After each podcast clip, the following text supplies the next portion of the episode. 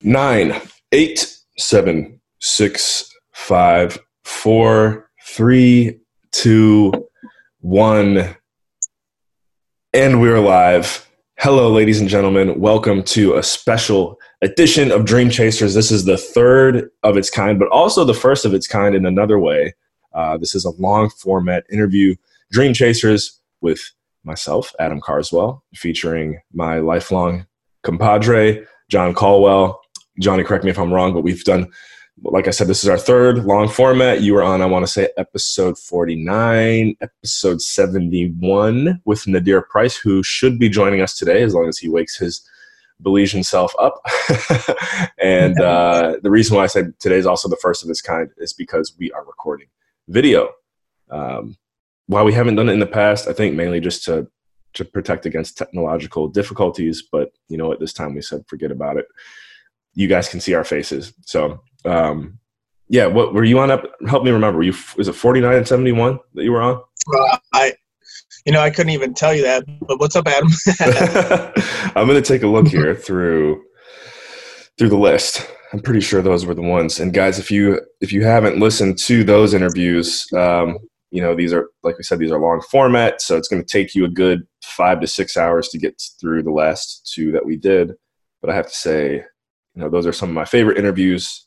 They're much different than the rest because, you know, we do discuss business-related topics, but it's much more focused on just like like life conversations, life discussions. And I think those can be just as valuable, if not more, uh, for whoever's listening as we chase our dreams. And so, yes, seventy-one, episode seventy-one, that was released on September thirteenth, or as we like to say, September fourteenth. And mm-hmm. where was, oh, forty-nine was a ways back. Dang, Poppy. I didn't realize we did it that far back. Um, forty-nine. No, it was not forty-nine. Where was it? Hmm. Maybe it's in the fifties. How's the weather? That, how's the weather in Chardon, Ohio today? The weather in Chardon, Ohio. Um, I think it's going to be mid thirties today. Okay. Wow. So uh, a little warm up from what we had uh, at the beginning of the week now. So we got we actually finally got our first big snowfall um, this past weekend. I think it was this past weekend. Kind of continued into the beginning of the week, but so yeah, there's a good amount of snow on the ground right now. There's like six inches here, but compares nothing um, to what you're dealing with right now in Newfoundland, which actually made headlines nationally, which is crazy. And uh, since we all like all of our buddies actually know someone you who lives there now, which is crazy. So that's pretty pretty wild. You got to tell everybody about that and how it's how things have been going. Yeah. Yeah. Seriously. The Snowmageddon. And I just found it. Um, the first one that we did, it was episode fifty-nine, not forty-nine. So if ah, anyone can okay. see there, Johnny was on fifty-nine, seventy-one. And now, uh, this is looking like episode, well, I don't want to get ahead of myself because we have some other ones in the pipeline, but somewhere in the nineties, this one's going live. Um, excuse me. Let me clear my throat. Had to mute it. All right. So, yes, Snowmageddon twenty twenty is uh, everyone around here has been calling it. I don't even know where to start. Uh, about two weeks ago, maybe even three now, there was a huge storm that came through here. And um, I want to say there was like close to ninety, between seventy to ninety centimeters of snow on that first storm. And the city was able to rebound within like one or two days. There wasn't much of a shutdown, or maybe like the first day, everything was kind of shut down. I can hardly remember though, except for it was like a lot of snow and everyone was freaking out. They're like, yeah, we haven't gotten a storm like that since, you know, two thousand one. And uh, it's just like, all right, cool. And then two weeks later, what we just went through comes through. And when it's coming through, everyone's freaking out. They're like, oh, it's going to be a big one. It's going to be crazy. Like so much snow. And I, meanwhile, I'm kind of thinking to myself, like, all right, well, everyone was just freaking out two to three weeks ago about the huge dump of snow that we got. So this one's probably going to be just just the same as that one. Like they'll they'll figure it out. They'll clear the streets. It'll be fine. And um, I just couldn't have been further from like reality. What actually happened? Like the storm came through, and it still felt like it was just as bad as the first one. But I think the the winds were tougher, and then also you got to remember, pretty much all the snow from that first storm, most of it had been shoveled out of the way, but like it's still there. So when you have anywhere from forty to seventy centimeters of snow still on the side of the streets or whatever, and then another like ninety to one hundred or whatever come through and dump on top of that, which I'm still getting used to measuring in centimeters. Uh, from a Canadian yeah. listeners, I'm sorry, I, I was raised in inches, which is, you know, it's always like one thing where uh, once you start traveling outside the U S, you're kind of like, dang it, why the heck do we have to, why do we have to be so stubborn and do things different? Because uh, now, I, well, actually, I'm finally getting used to to, the, to telling the temperature in Celsius. It took me a little while, but anyways, so um, however however many inches that is. But my dad messaged me yesterday and he asked, like, you know, how much snow was it? And you know, I'm six foot five, so I have to say there was certainly parts around town here, and I'm sure other parts of Newfoundland where, you know, like the snow was stacked higher than I am. And there was people that actually got snowed into their homes, couldn't get out. Thank God. Um, that was not the case for me. I was, you know, I had enough food to get through, but I definitely did not go to, to the store in advance because I just wasn't thinking it was going to be that crazy. Uh, I have to give a, a big thank you to one of my friends, Jen Rose. She, uh, What was it? It was like two or two or three nights ago. Um, and I had like enough food, but like I was getting down to like tuna, bologna, and like rice. Like that's all I had. And uh, her and her friend were coming over to hang out. And I'm like, hey, if you got like any other food, like this is what I'm down to. So that'd be awesome. Like if you could bring some stuff. And she came through with like best care package ever. So definitely made me feel like, all right, cool. You know, got some, got some loving family here. That's got my back. Uh, but yeah, I would say, thankfully, I was never scared or like afraid for my life. The fr- oh, so I will say though, the first night the power went out, and that was interesting because at first I was talking to people on Snapchat and Instagram, and people were saying their power was going out. Meanwhile, I'm sitting there playing Super Mario Strikers, bumping my music, like having a good time by myself. I'm like, man, thank God, thank God so much that the power is still going for me. And you know, this was around like nine or ten p.m. And then I'm still up doing my thing till it's probably like one thirty, and then the power goes out. And, I'm, and it flickered on and off a few times. I'm like, all right, cool. But then it actually just poof, like completely went out, and I'm like, oh, uh, yeah. And I just remembered something too. I have to uh, because this is long format. You know, there's kind of like no rules on this interview. I have to send. I just remember I have to send a t- text to my uh, to my landlord, Steve Campbell. He's the man. But um, so back to the story. Power goes out. And thankfully, I have a propane fireplace in my house. And you saw this because I sent it to all the all the boys on Snapchat. But I just took my blanket and pillows, put them next to the fireplace, turned it on, and fell asleep on the hardwood floor. Really was not comfortable at all, but um, created a new life memory and experience for myself.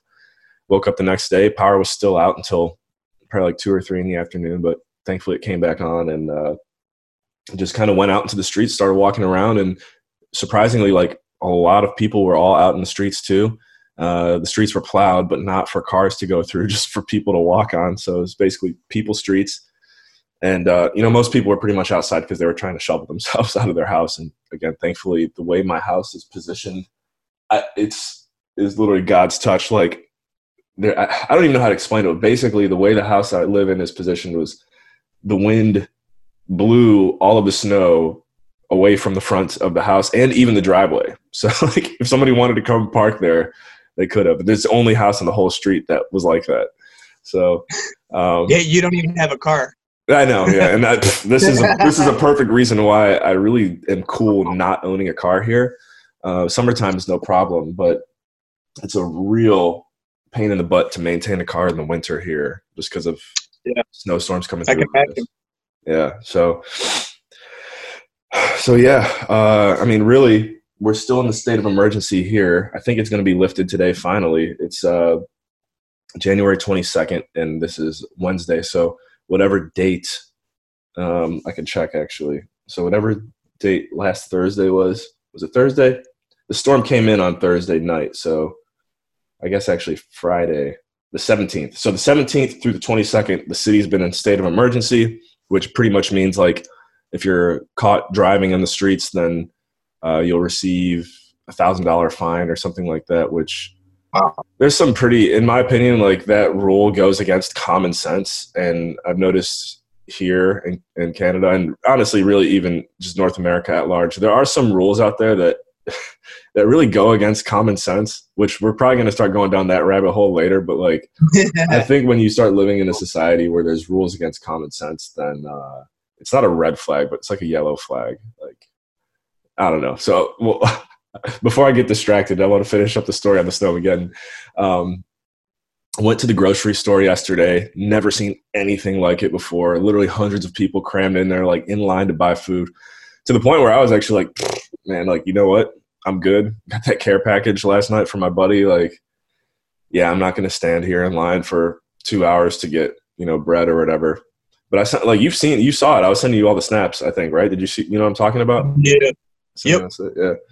Um, and yeah, it's just like an experience that I can't believe I got to experience, and thankfully I was blessed through the whole thing. And it just reminded me of, uh, you know, in a way, I'm getting, I feel like I'm kind of getting close to, to seeing all Mother Nature has to offer. Um, obviously there's probably some extremities that I haven't experienced yet, but I just had flashbacks to when I lived in Belize, going through insane amounts of heat. I'll never forget one time, like getting into a van. Now the van was probably hot from sitting in the sun, but when sometimes the temperature will read on the on the inside of the vehicle, and I remember getting in the van and it said like one hundred twenty degrees or something like that. I'm like, wow, I've never been in something this hot before. Uh, I've never seen wind in my life, like the wind that exists here. And that's part of the reason why the storm was so bad, I think. Like if you went outside, you would just feel the wind smacking you right in the face. Um, it was, it was rough. Like I wanted, the, the first portion of the storm came through and I wanted to just kind of be brave and experience it for myself. I went outside thinking I was going to be able to walk around for like a half hour or so. I lasted like five minutes just because the snow was just blasting in my face and I didn't have any like glasses or anything. So, uh, so experience that, experience seeing snow taller than me hit the, you know, come to the ground. And then, uh, I also had the Belizean flashbacks to some of the rainstorms that would come through in Central America. It was just like a fireworks show, so loud and powerful. Just, and you might even, you might have experienced some of those too when you came down to visit me. I can't remember. But uh, yeah, so seen some cool things and alive to tell the story. And hopefully we have some more. And again, I'm not sure exactly when this interview is going live, but it's Wednesday and I'm going to Los Angeles on Friday for the Intelligent Investors Real Estate Conference. So that'll definitely be a nice change of pace from from what I've been experiencing the past uh, past week.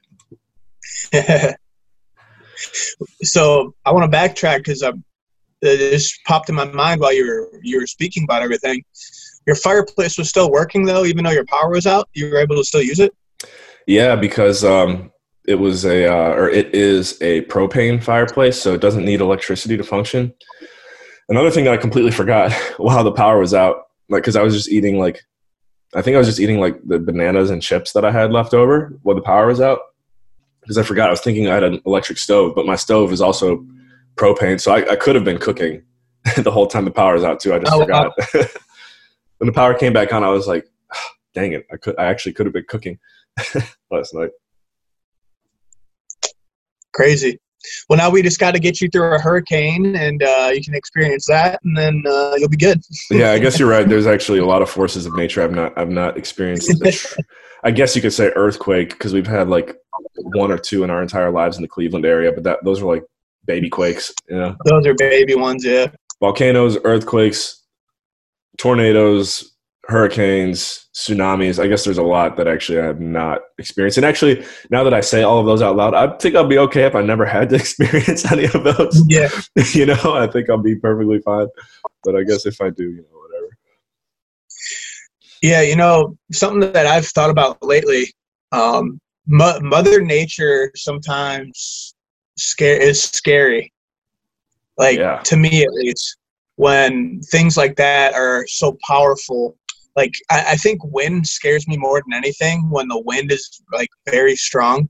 Um, like a month ago, actually, it was probably less than that. It was really windy here, and um, I was coming home late at night. And I, you know where I live, it's kind of in the woods and stuff. So um, I I, par- I parked my car, you know, where we park our car, there's trees all around. And I get out of my car and I just hear all this cracking of trees and stuff, and they're blowing around. And I'm like, holy crap. Like, I need to like move now. I feel like one of these trees is going to fall on me like any moment. It was, it was, it's scary. I don't know. And yeah. just like, I don't know about you, even being right by the ocean, sometimes when it's really, really windy, like a really, really windy day, and it's so powerful, it like moves you. It's a little scary to me. I don't know. That's, yeah. that's just something that I realized um, recently for me is like, wow, nature's really powerful. And uh, I don't know if I should necessarily be scared of it, but that's kind of how I feel sometimes. Yeah. Well, if, if wind is something that inspires you to realize how powerful nature is, then whenever you do finally come to visit me, you'll get to feel it. Because I think, I yeah. think Saint John's is actually some, ranked like the third windiest city in the world or something like that. Um, apparently, Holy Chicago is not even, you know, Chicago is the windy city, but Chicago, according to the list that I'm referring to, isn't even in the top ten. So, uh, yeah, the wind, there's a few spots in town where it's it's like it doesn't matter what time of the year it is. If you're walking like a certain direction on the street, you'll always feel the wind in your face. Or if you're going the other way, you'll always feel the wind blowing against your bag. This is one place I found, like, I hardly ever take or do phone calls when I'm outside because there's like eighty percent of the time there's going to be wind noise. It's kind of funny, but it's true. Interesting. Yeah. Yeah. Yeah. I would, I would imagine that um, countries that are on the coast of the ocean, or not uh, just places on the coast mm-hmm. of the ocean, will be a lot noisier than somewhere like Chicago, or we call the windy city, but yeah, you know, I guess Chicago is, is maybe the windy city. Cause it's like right there on uh, Lake Michigan. So right. It's got the wind coming off the lake, you know, in Cleveland where you're at. Gets actually, I, I don't know, does Northeast Ohio get more snow than any other part of Ohio? I feel like we do. Oh yeah, for sure. Because of the lake effect snow. Yeah. And that's the one thing where I do tell people here, like, obviously we've never seen anything like this in Cleveland, but I have been pretty well conditioned for, for snowstorms from living in the Cleveland area. Yeah. That was the other thing I was going to mention too. I don't know if you remember when we were real little kids, I think it was nineteen ninety-six. We had like four feet of snow here. Do you remember I, that? I think I do. Uh, and I want to say it was around like Thanksgiving time or something, because I do remember at a young age having a snow, I think taller, like higher, taller than me, yeah, and uh, going right. outside and like making an igloo with uh, like my mom or Leah and Paul or uh, something like that. I do remember that vaguely. I'm sure. I'm sure our parents definitely remember it.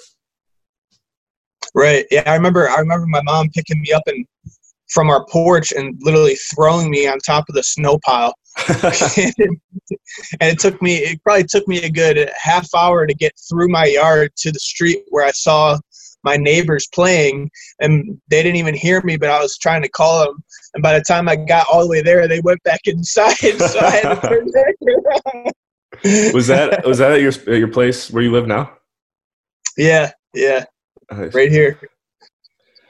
Yeah, I'm just checking my phone here to see where our Belizean buddy is. No sign of maybe yet. I actually one of the nights because I've pretty much just for the most part been in my house for close to the past ninety-six hours because it's like what else is there to really do right now? Everything's closed. Um, But, uh, no, I talked to Nadir for like four hours the other day, and we had a really good conversation. And we talked about this, too, and all the cool things we were going to talk about on the podcast. So I hope he wakes up. The main thing is, I mean, I don't know. What time is it for you right now where you're at? nine thirty in the morning. Okay, so I want to say Belizean time. He's – I think he's two hours behind you. So normally, oh, he, wow. normally he's not up this early. Uh, so I don't know. I'm sure again, we've got, we're going to be at this for, uh, wait, so we start, we started close to a half hour ago. Correct me if I'm wrong. Yeah. Yeah. Yeah. Yeah. So we got another yeah. two hours in the tank now, guys. I mean, Johnny and I also, I know throughout our lives, you could say we've pretty much known each other since we were like four or five. Like, I don't know. I'm a year older than you, but like say both mm-hmm. born or not, I'm not a year older. But we're both born in ninety-one. Uh, so whenever we went to K C F. So, yeah, like age four or five. So that means we've known each other for twenty-four years. Yeah. Yeah. Yeah. About to be twenty-five. And yeah. throughout quarter century, throughout our career, we've probably had about, I don't know, a hundred two hour long phone calls at top more. Yeah. Especially back in the, the late high school days. Um, But yeah, so I don't know. Did you, um, I mean, you're getting ready to move to Florida, right? Are you still looking at doing that? Yeah, it's becoming more real now. Um, as far as the, the time frame, um, it is definitely going to be the end of February or very beginning of March, somewhere in that time frame. Um, We, me and my girlfriend have decided, pretty much decided on a place we want to live now. So it's, it, things are looking, things are looking good. It's exciting. I'm, um, you know, new year, new decade. It's just like a new, fresh start. It just, everything, it, everything's aligning um, perfectly in my life right now to make that transition, to start fresh, at, if you would say, and um, um, attack new things, new goals, and mm-hmm. all that. So very exciting time for us. What uh, what city were you guys looking at again? We're going to go to Fort Myers. Okay. That is – was Fort Myers where you and I went for uh, – Yeah, it is. Oh, wow. Yeah. Okay. So that's um, – it's West Coast Florida, right? That's yes, Gulf Coast. That's correct. Gulf Coast. Yep. South, uh, right, right above Naples, um, below Tampa Bay, you know, right in that area. But it's a, it's very um, up and coming there. That is one of the fastest growing populations in the entire country. Um, it's still a very small city, actually. Mm-hmm. Um, Fort Myers, the metropolitan area is a lot bigger. Um, some of the other cities next to it are actually bigger than it, and people don't realize because they're like just residential. Like Cape Coral is over a hundred thousand people, but Fort Myers is still under a hundred thousand people. Really? But in, oh, um, wow. in the last in the last ten years, it's grown by twenty thousand people. So it's really it's really booming. Um, so it's it's old people there, but um, a lot of young professionals too. So that's kind of like the aspect we were looking for if we were going to go anywhere. It's right, that, obviously, and that's the. I mean, that's ba- that is the Tampa Bay area, correct? Yeah, well, it's it's an hour south of there, so okay. yeah. Because yeah, I know, and I, I do know the Tampa area. Um, when it comes to commercial real estate, uh, multifamily in particular, and actually, you know what? Uh, self storage and maybe mobile home parks, maybe all three of those asset classes. Sorry, I'm going to get technical here for a second, but. Um, I just know that there's, there's, there's a lot of growth happening there. And so something to keep in mind, if you want to position yourself in the commercial real estate industry, if you move down there, um, I don't know about you doing any t- like type of full-time work, but being, being boots on the ground there could actually be really valuable to the point where maybe even, um, just me working through you might actually become something. So that would be, val- it'd be valuable if you move down there. Um, for sure. I, that's, that's what I'm thinking. I'll send you, mm-hmm. I feel like I had someone on the show too from that area, or I, no, I just, I just had a phone call with someone who's in that area. Luke Watson. Um, yeah. Once you get down there, I'll connect you with Luke. I cool. can't even remember exactly what he does, but I know he's in, in commercial. Um, yeah. So what do you, uh, you're, you're doing the Amazon thing still right now. And then, um, did, are you substitute teaching? Did I hear? Yep. Yeah. I was wondering if that's why you, I saw you change your Instagram name. Is that so your students can't find you? no, no, that's just, um, that's just for, um, a personal brand, oh. you know, that I really want to start doing. So, nice. um, lots of big things to come with that. Um, slow and steady, but eventually hopefully it becomes a big thing.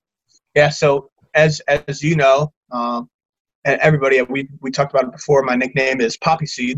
Uh-huh. So I, I changed all my usernames to Poppy Seed. It's Poppy Seed. It's underscore Poppy Seed. Go so follow him, folks. That's my brand. It's Poppy Seed. And I'll tell the story briefly. Johnny got his nickname back in, man, twenty eleven? two thousand, yeah, I think it was twenty eleven. Um, twenty eleven, twenty twelve, somewhere around there. we went on a, a, a trip with all of our friends to Cedar Point, which at that point in time, I mean, the trips to Cedar Point are always a good time, but that was like one of our first times, like, yo, like we're, we're going to drive somewhere like without our parents, we're going to rent a hotel. Like, you know, it, it was a big deal. And, you know, we're only driving like an hour and a half from where we live, but uh, you know, we, we did it. And we were eating at Olive Garden at some point during during the day, during our Cedar Point adventure. Uh, it was Bob Evans. Oh, yes, Bob Evans. Good catch. And uh, I don't know, Poppy Poppy ordered a he ordered a salad, and they asked what kind of dressing he wanted, and he said he wanted poppy seed dressing, and somehow we started calling him Johnny Poppy Seed. Johnny yeah. Appleseed, Johnny Poppy Seed, yeah. Johnny Poppy yep. Seed's better. It's more original. So, yeah, guys, go follow It's Poppy Seed, the next it's brand coming to you from twenty twenty. And another thing Johnny's really good at, and makes sense why he's starting the personal brand, is if you look at the hat that he's wearing, it's a Liberland hat, which I kind of want to say to you, like, if you could explain to our listeners what Liberland is and the role that you've played with the country. And then, um, you know, I just like, I, I obviously, because of how I've gotten involved with Liberland, I do know more about the country than, than you do, but I kind of want to, I kind of want to hear it from your perspective, and then I'll like fill in the gaps. Yeah. Yeah. You can rate me on how, how explaining it. Sounds good.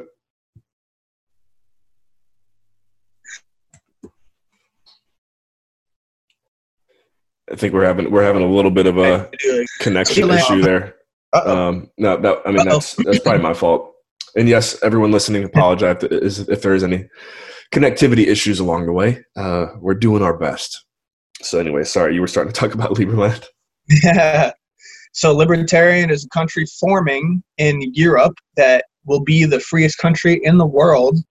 Um, it already is. Yeah. Okay. There you go. It already, it already is. And um, so it's between Croatia and Serbia, a little chunk of land that the president figured out was not claimed by either of the countries um, after a war that took place in the nineteen nineties.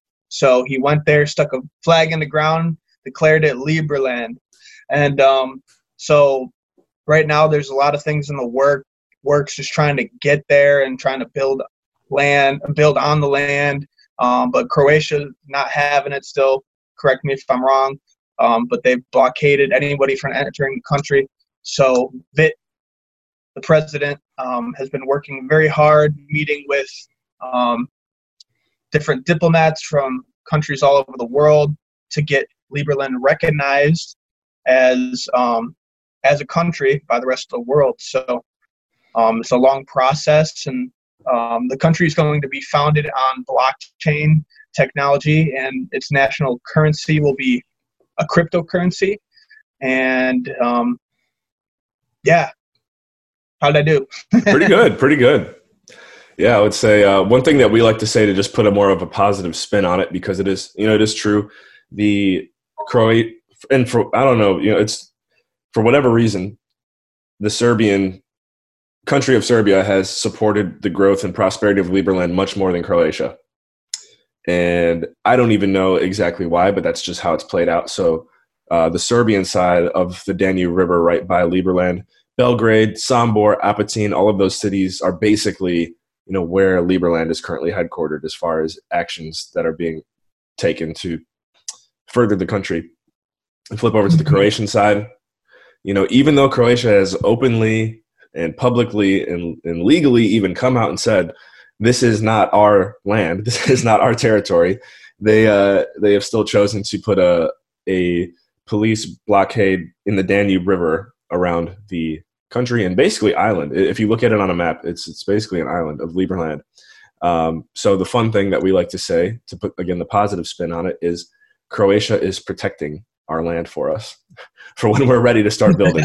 Because honestly, uh, where we're at now, April thirteenth is the fifth anniversary of Liberland. And I should say, I'm also the host of the Liberland Show, a podcast, and that's part of the reason why I am on the internal development of the country. Uh, but really, we're not it's kind of good that Croatia is doing what they're doing, because we still need time to prepare for uh, when it's time to start building a physical infrastructure on our land. Um, you know, starting a country from scratch is kind of like starting a business from scratch, only way more complex. And so it just simply, it takes time. And a good thing that you mentioned about recognition is uh, Liberland is continuously gaining more and more recognition every day.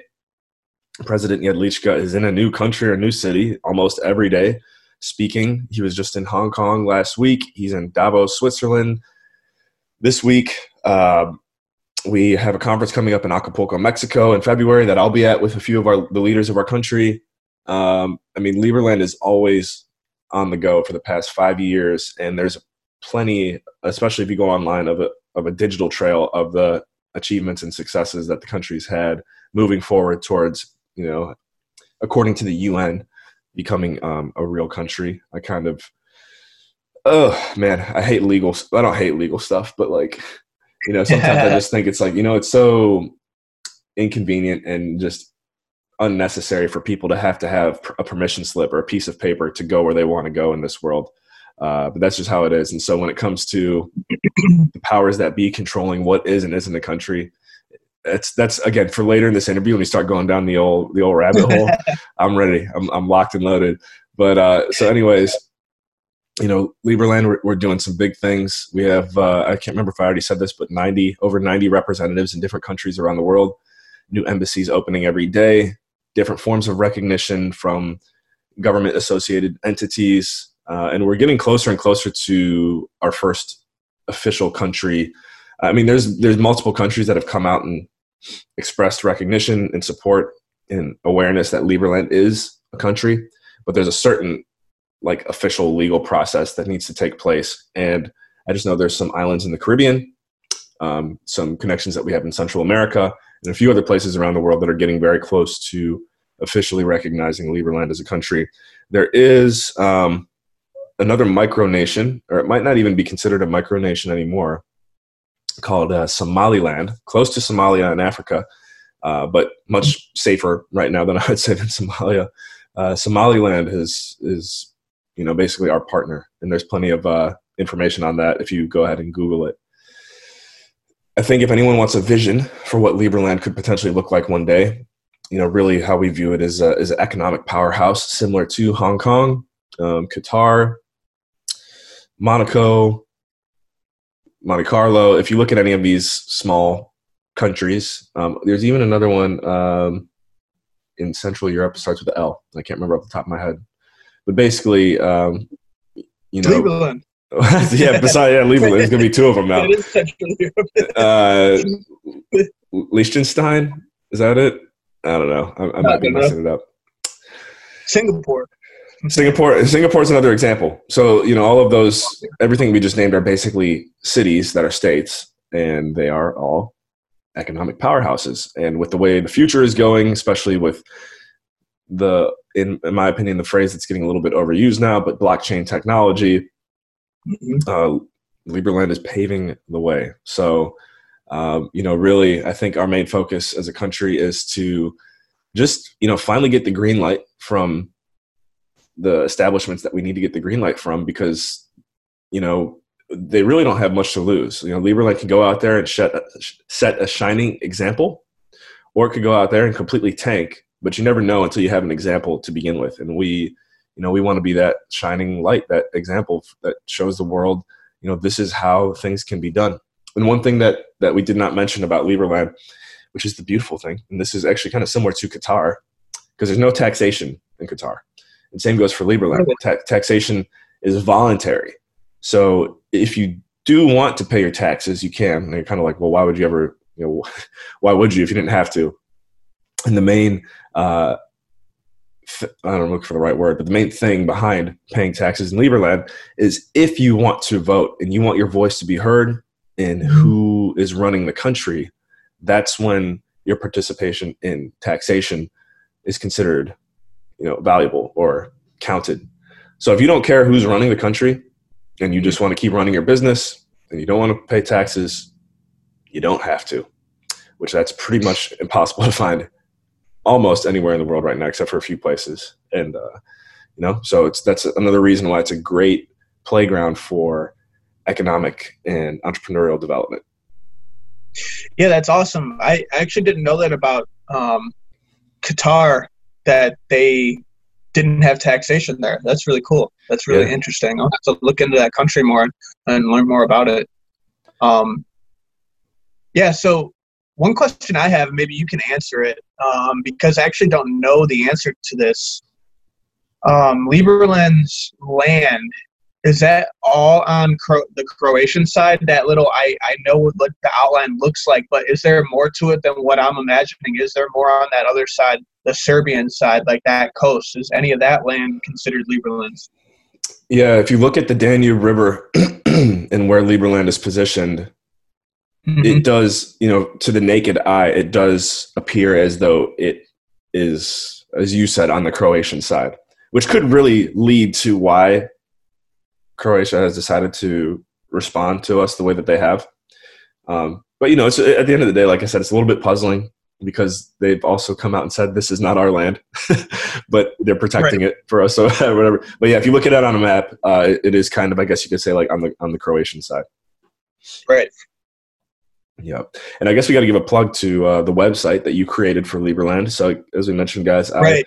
I, I, host, I host the Liberland Show, the podcast. Go ahead and just, again, just do a web search on it. Liberland Show, Adam Carswell. I'm sure something will pop up for you to take a listen to the show. And then Johnny, who's really good at creating web merchandise websites, uh, created shop liberland dot com. So go ahead and check out shop liberland dot com and also take a look at the hat that he's wearing right now. Uh, he designed that. I know it's it's kind of like a a simple hat, right? But it's cool. Like yeah. there's no other place in the world to get Liberland gear as far as I'm concerned besides the, the uh, way that Johnny set it up. So um, spread the yeah, word. Yeah, I guess I forgot to mention that when I um was giving my spiel at the beginning. I didn't I didn't get into what I actually do for the country. And that's that's um, really what the only thing I've really partaken in was to create um, a site where people can get merch to help promote the country, basically. And um, a portion of the proceeds, um, as we, as more and more people start to buy, I will definitely donate it to the Liberland Aid Foundation um, to help the country grow even more. Yeah, and I, I try to remember the Liberland Aid Foundation website because I've had them on the show before too. But that's another great cause. If you are listening and you are someone who likes to give um, and you want to give to a charity or support a foundation that, again, you know, this is definitely subjective or my opinion, but, you know, if you want to give to a cause that's actually making a real impact and changing the world, that's a great place to start. Definitely my choice charity. I got a few other ones. I like Hoop Dreams Belize a lot too, because, uh, you know, that, that charity changed my life. Shout out to Coach Brad's and Nadir. Hopefully, uh, hopefully we catch you here, boy. But, um, yeah, I like your flag behind you, Johnny, uh, repping, repping the hometown strong for the interview. Yeah, the Indians flag. Where'd you get, where'd you get still that? Got the, still got the chief on there. Um, um, it, it's uh, I actually got it from like AliExpress, I think, a couple uh, years ago. Is the I forgot is Chief Wahoo officially banned? Yeah, there's no more Chief Wahoo as of last year, twenty nineteen mm. season. Okay, I saw that the Indians are switching. So oh, here we go. I've got my Indians gear right here too. Nice. Classic Cleveland C. Um, so next year they're switching back to the cursive I instead of the C, right? Can I see that? Yeah, taking it taking it back to two thousand two, two thousand three, two thousand four, whenever they were using that. I like that better than that the block C for sure. Yeah. I, I'm not a fan of the block C. Well, the block C is just it's a little bit more universal. So I guess I, you know, because like you, unless you're from Cleveland, I feel like you might not know when you see the block C. You might be like, "Oh wait, is that Chicago? Is that right?" Uh, you know, you don't know which C it is. So with the cursive I, I think you, mm-hmm. it's definitely much more distinctive. I mean, they've been having the cursive I across the chest, but just not on the hat. Correct. Yep. That that script, the Indian script, that that cursive writing is pretty iconic too. That's definitely like a a brand logo for them. Um, that they still have. So it's still very recognizable. And now that Chief Wahoo isn't there anymore, which I'm I'm bummed about, but um, we don't need to get all into that unless we want to. yeah, I mean, I, I I actually would love to, because um, yeah, time it's time to spice things up. So, yeah, political correctness is uh, is an interesting topic, and this mm-hmm. is why I'm going to keep referring to him, hopefully until he hops on the call. But this is why I really wanted to have Nadir on the line, because one thing that we spoke about the other day, and he he would be able to provide much more evidence and direction and facts and ways for people to go check this for themselves, basically.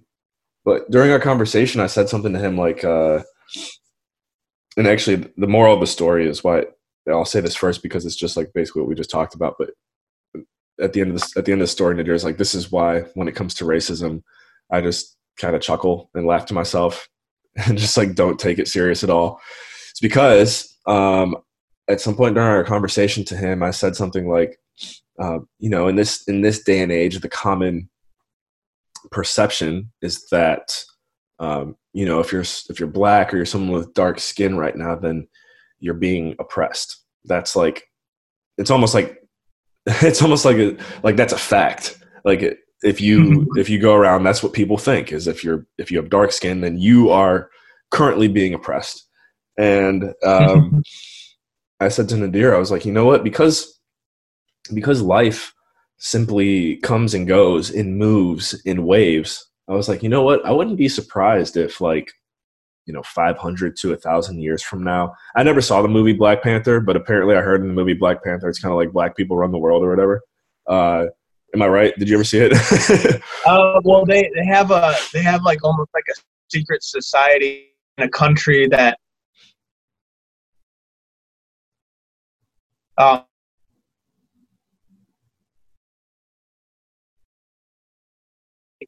they're able to world. Sorry, the internet connection Uh-oh. timed out for a second there. It's coming back now. Oh, can, you, can you hear me it's now? Like a secret, you said like a secret society, though? Yeah, it's like a secret society that they have the technology to shield themselves um, from satellites that they, the rest of the world can't see inside um, their their fifty mile radius of like country that's like uh, so technologically advanced beyond the rest of the world, like as far as what they have there. It was, okay. It was a cool movie. It was a cool yeah. uh, concept. Yeah. I'd like to see it. And it's another topic is you, you just know me. It's, it's nearly impossible for me to ever watch a movie because I don't know how I am, but uh, so, okay, cool. And so basically what I was saying to Nadir was, um, you know, I wouldn't be surprised if five hundred to a thousand years from now, you know, everyone forgets about this life that we're living in here. And all of a sudden the world is being run by black people. And then white people are the ones being oppressed. And Nadir's like, you know what, Adam, you know how he talks. He's like, that's so amazing that you said that because that's, because that's exactly how things were three to five thousand years ago or something like that. And I'm like, what? He's like, yeah. He's like, and he started using all these cross references and things to validate basically what, what I was saying or what he was saying.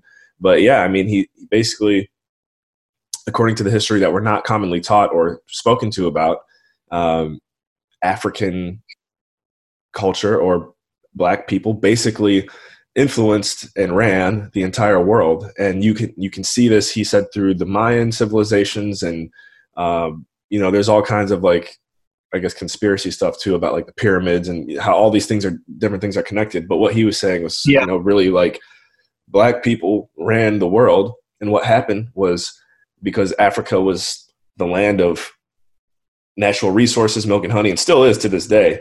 Um, you know, the white people who are being oppressed were basically forced out of Africa to the north where resources were not necessarily as plentiful. And as they're pushed up to the north, um, they all still continued to fight amongst themselves and then over time kind of unified and came together. And then really what started happening at first was because uh, just say the continent of Africa was so rich in resources, they started selling their own people to the white people. And eventually that got to a point where it, it had gone too far. They basically sold off too much of their own human resources to the whites to the point where all of a sudden white people had, from coming together after being oppressed, enough unification and power and strategy to now flip the script and come over and start dominating Africa. And whenever all this started taking place was kind of when that switch in who's running the world kind of happened. And the way the projections look look right now, look like um, it's getting ready to be the Chi- you know, the Chinese people's turn to run the world for however many of the next amount of years. Because, again, Africa is the land of resources, and the Chinese are slowly but surely working their way into Africa. And mm-hmm. uh, Doug Casey, who's a very well-known author, editor-in-chief. Everyone go check out international man dot com if you want to learn about who Doug Casey is. I've gotten to meet him a few times. And uh, he wrote an article basically saying how um, within the next fifty to one hundred years, uh, Africa will be very Chinese influenced. Um, even in the article, like the picture of the article was the continent of Africa with the Chinese flag like across it. It was pretty, uh, pretty captivating. And how as that process is taking place, Europe over the next fifty to one hundred years is going to become very much more black, and Africans are going to kind of migrate up to Europe. I don't really remember or know where, for example, mo- majority of white people are going to be according to Doug Casey's predictions, but it's just so interesting, so captivating. And it just, in my opinion, it just makes so much sense that I would not be surprised if this is what happens. And thankfully we probably will be living long enough to see this play out at least somewhat. The cool thing about it all is like, what happens is, again, everything in life just comes in waves. So you can sit there and freak out and be like, oh, the Chinese are going to take over and dominate the world. You can sit there and freak out and say, oh, the white people are going to take over the world. You can freak out and say black people. You, you, can, you can create any storyline to freak yourself out. The main thing is life is just always changing. And if you can kind of take a step back and breathe and realize that you're not tied to what's physically going on and that you have this powerful, everlasting spirit, then you can kind of just be like, wow, this is this is amazing. And blood, sweat, and tears, good things, bad things happening, you know, unfortunately, or for better, for worse, that's just how life is. And uh, that's why I'm with, I'm team Nadir on, on racism, because it's just like, just relax. Everybody, please, please relax. Otherwise, you're going to drive yourself and other people crazy. Couldn't agree more. One thing I also mentioned that kind of backs up the point that Nadir was making and you were explaining. Yeah, and actually, hold on, hold on one second, Johnny. It seems like your um your microphone got quieter for some reason. Uh oh. Maybe it's just because huh. you're leaning back. Is it better now or no? It's it's it is a little bit better now. I guess continue if it's if it's like bad, then I'll, I'll you know. That's interesting. Yeah. Um. Yeah. The, to back up your point, I think you know if you even look back to um. the Israelite days where, you know, they were oppressed by Egypt, which is like darker skinned people. And, you know, is Israelis, like, I guess would be considered like white people, right? The Jews. So that just, there's another point of it, like where white people were being, were the slaves of uh, black people or whatever you want to. Right. Yeah, that's definitely not referenced too often. And um, I think I noticed when you leaned forward, I could hear your voice better. So I don't know if that was okay. It or what. I'll, yeah. I'll try to stay a little closer. All right. And maybe it'll come, it could just be the connection trying to figure out what's the best bandwidth for hearing you speak. Um, either way, we'll enhance the quality of the call. And the audio version. Video version, actually, I don't think we'll be able to. Or we could, though. That would, I'm just thinking out loud. That would take way too long. uh, Either way, thank you for tuning in, folks. We'll continue. Um, yeah, so it's just cool to look at uh, how the world operates and functions. And I think that, um, you know, as you were saying earlier, or as I kind of as I was saying, once once certain parts around the world start creating rules and laws that really kind of go against what most would consider common sense, it's not a reason to like hurry up and get out or run away, but it is a reason to start questioning and start thinking, you know, how can you best position yourself for your own life and your own family and your own freedom moving forward? Um, you know, for me, I am very inspired by what looks to be this surge in uh, just growth that is projected for the continent of Africa, to the point where there's a few African countries that I've got my eyes on where not only do I want to visit, but if I like them, this is probably the first time I've ever definitely said this publicly, let alone ever even said it. But I would not mind having um, a residence somewhere in Africa where I could spend, you know, three to six months a year just to be positioned for if something goes south in the U S or Canada or anywhere else that I'm mm-hmm. that else I, I consider a residency or a home. Cool. Yeah, I know. Um, from what I hear, Nigeria is going to be one of the like the biggest countries in the world. It's actually going to overtake um, the U S population. It's going to surpass that in like fifty years or something. Yeah, you uh, you actually that was one thing that ran through my head and I forgot about in that same article. Man, I wish I could remember the name of it. I think if if if you're listening right now, just go on again, go on Google, do a web search, and just type in Doug Casey, Africa, China, article, interview, Europe. Like just type in those keywords, and it, it should pop up. But uh, in that in that article that he wrote, it also predicts that Lagos, uh, the capital of Nigeria, will actually be within the next fifty to a hundred years will be the most populated city in the entire world, which is uh, just wow. crazy to think. Because I th- I think what's number one right now? Actually, what's the biggest city in the world? Probably Tokyo. Tokyo might be. Uh, I know Mexico City is like top three, which I'm actually going to be in Mexico City for like a hot minute when I do I'm that. I'm going to have to look this up. Yeah. Hey, Jamie, look it up. Yeah, go ahead and look up uh, most populated cities in the world. Oh, you know what? One of them might be India. Okay, India. I think yeah. India, India's got like three of them. I think this is going by metropolitan areas. What's what I'm looking ten? At right now. Um, Tokyo is number one. Okay. Here, I actually clicked the link. It was showing on Google. Like, um, Tokyo is number one, metropolitan area, thirty-seven million people. Hmm. Um, Delhi, New Delhi, India is number two, um, just south of thirty million. Then Shanghai, China. Sao Paulo, Brazil. Mm. Wow. Number four. Mexico City's number five. Um, Cairo, that's Egypt, right? Yeah, wow. twenty million people. Dhaka? Uh, that's, what's Dhaka? Uh, Dhaka is, that it's, it's in the Indian area, but I don't think it's India. It might be, um, what country? I gotta look it up now. It might be Dhaka, India. India. Ah, Bangladesh. Bangladesh. Dang it, I knew that. Wow. I didn't. I'm learning. I'm learning new things already. Uh huh. Yeah, I didn't know that. Okay, and then um, number eight is Mumbai. Yeah, look at all these Indian nine. cities. Yeah, Na- Beijing's number nine, and then Osaka. What's Osaka? That's Japan. Wow, Japan's top t- two in the top ten. Um, yeah, you don't. New York City is not even to like. Where's New York City at? I just see the top ten on this. Oh, okay. Here we go. Here's the here's the whole list. New York City's nowhere near any of these. Yeah. New York City.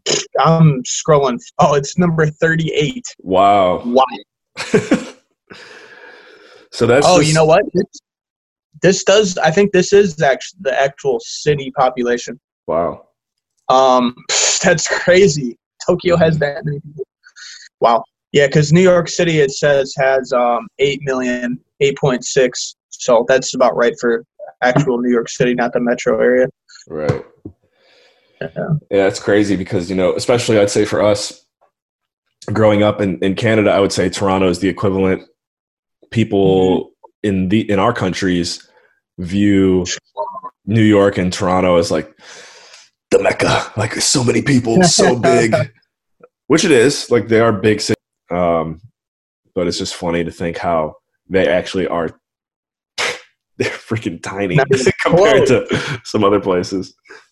It's it's inc- that's incredible to me. I didn't I, I, stuff I didn't know, to be honest. I do have to say though, I was in Mexico City a year ago, and uh, like I said, basically I have like a twelve-hour layover there in February, so um, I'll be there again, but not really like I was last time. And it was pretty easy to maneuver like through and around the city. So it didn't really, it didn't feel like, oh man, this is massive. I think maybe because it's really spread out. I don't know. Going there, you wouldn't feel like it's, you wouldn't feel like it's much bigger than New York City, but it is a lot. Where, where are you talking about? Mexico Sorry, City. Oh, nice. Cool. I didn't know you've been there. Yeah, I went to uh, E D C there last year. Okay. Uh-huh. Mexico City, actually, dude, Poppy, you got to go there because uh, it's really not that expensive to get there. There's a really nice area that I stayed in called Polanco, which is, my friends refer to it as like the Beverly Hills of Mexico City.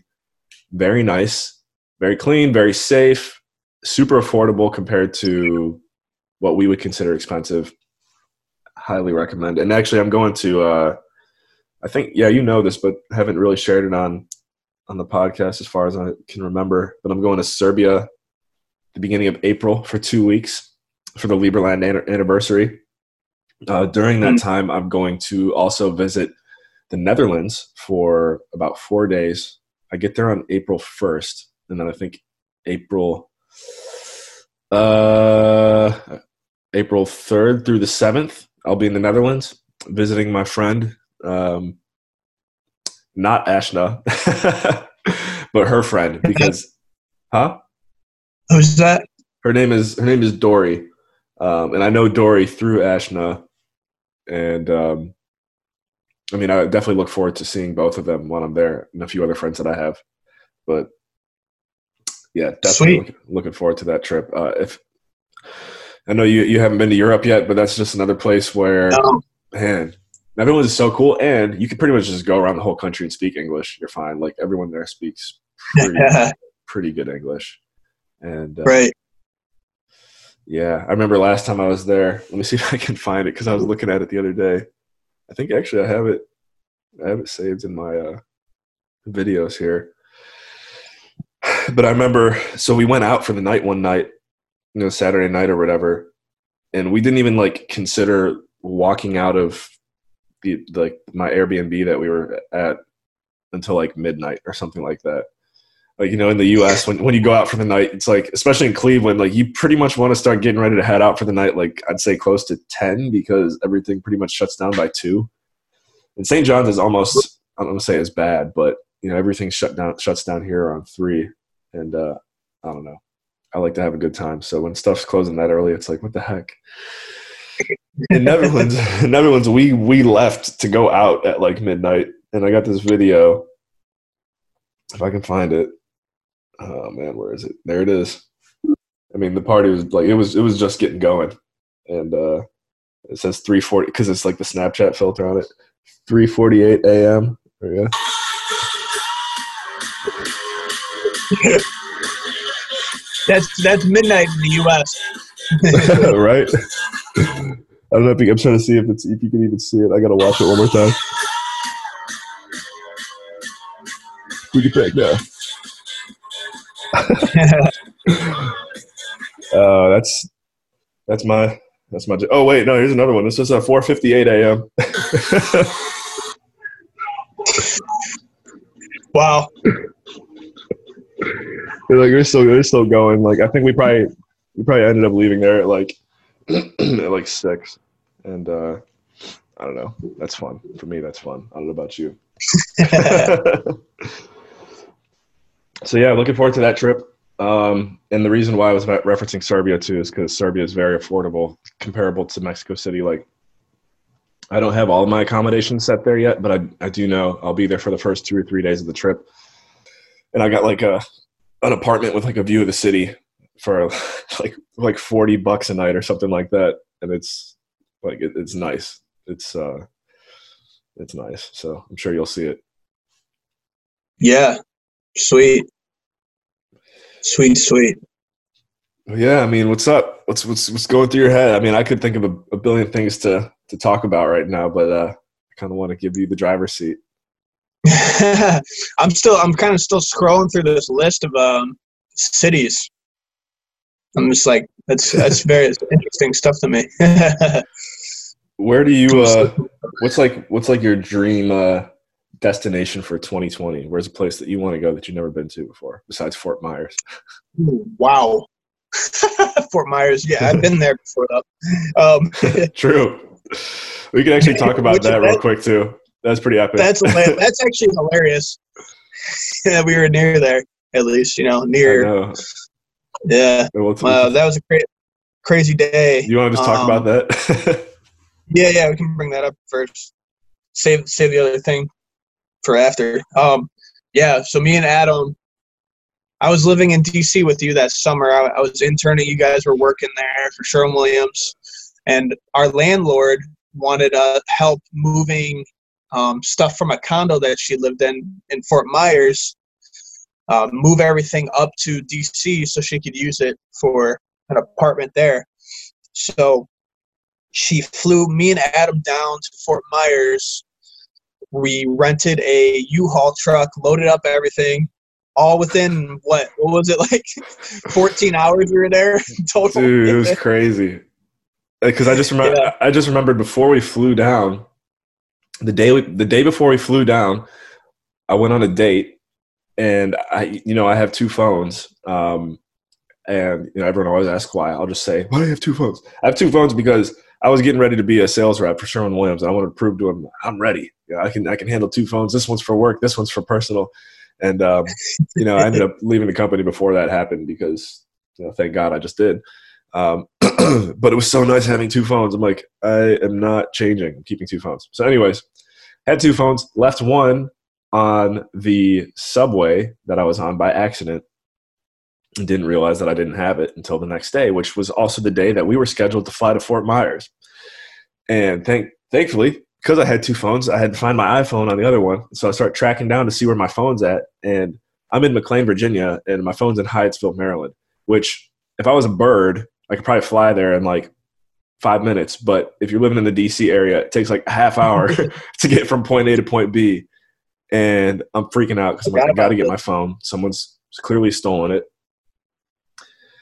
And I get on the phone with someone that I know that has um, her husband's uh, in the police force for uh, Prince George County. I'm like, what do I do? Because that's where the phone was at. She's like, all right, well, you can have a police officer come there with you. And, you know, they can't do it. They can't enforce anything, but they can be there with you. And, you know, maybe that'll help. So basically that's what happened is I left my store early. I called in one of my employees to, like, keep running it for me. Clock's ticking. I remember I called you, I'm like, grab, grab my shirt, grab my shorts, like, grab all this stuff. Take it to the airport. I'll meet you at the airport.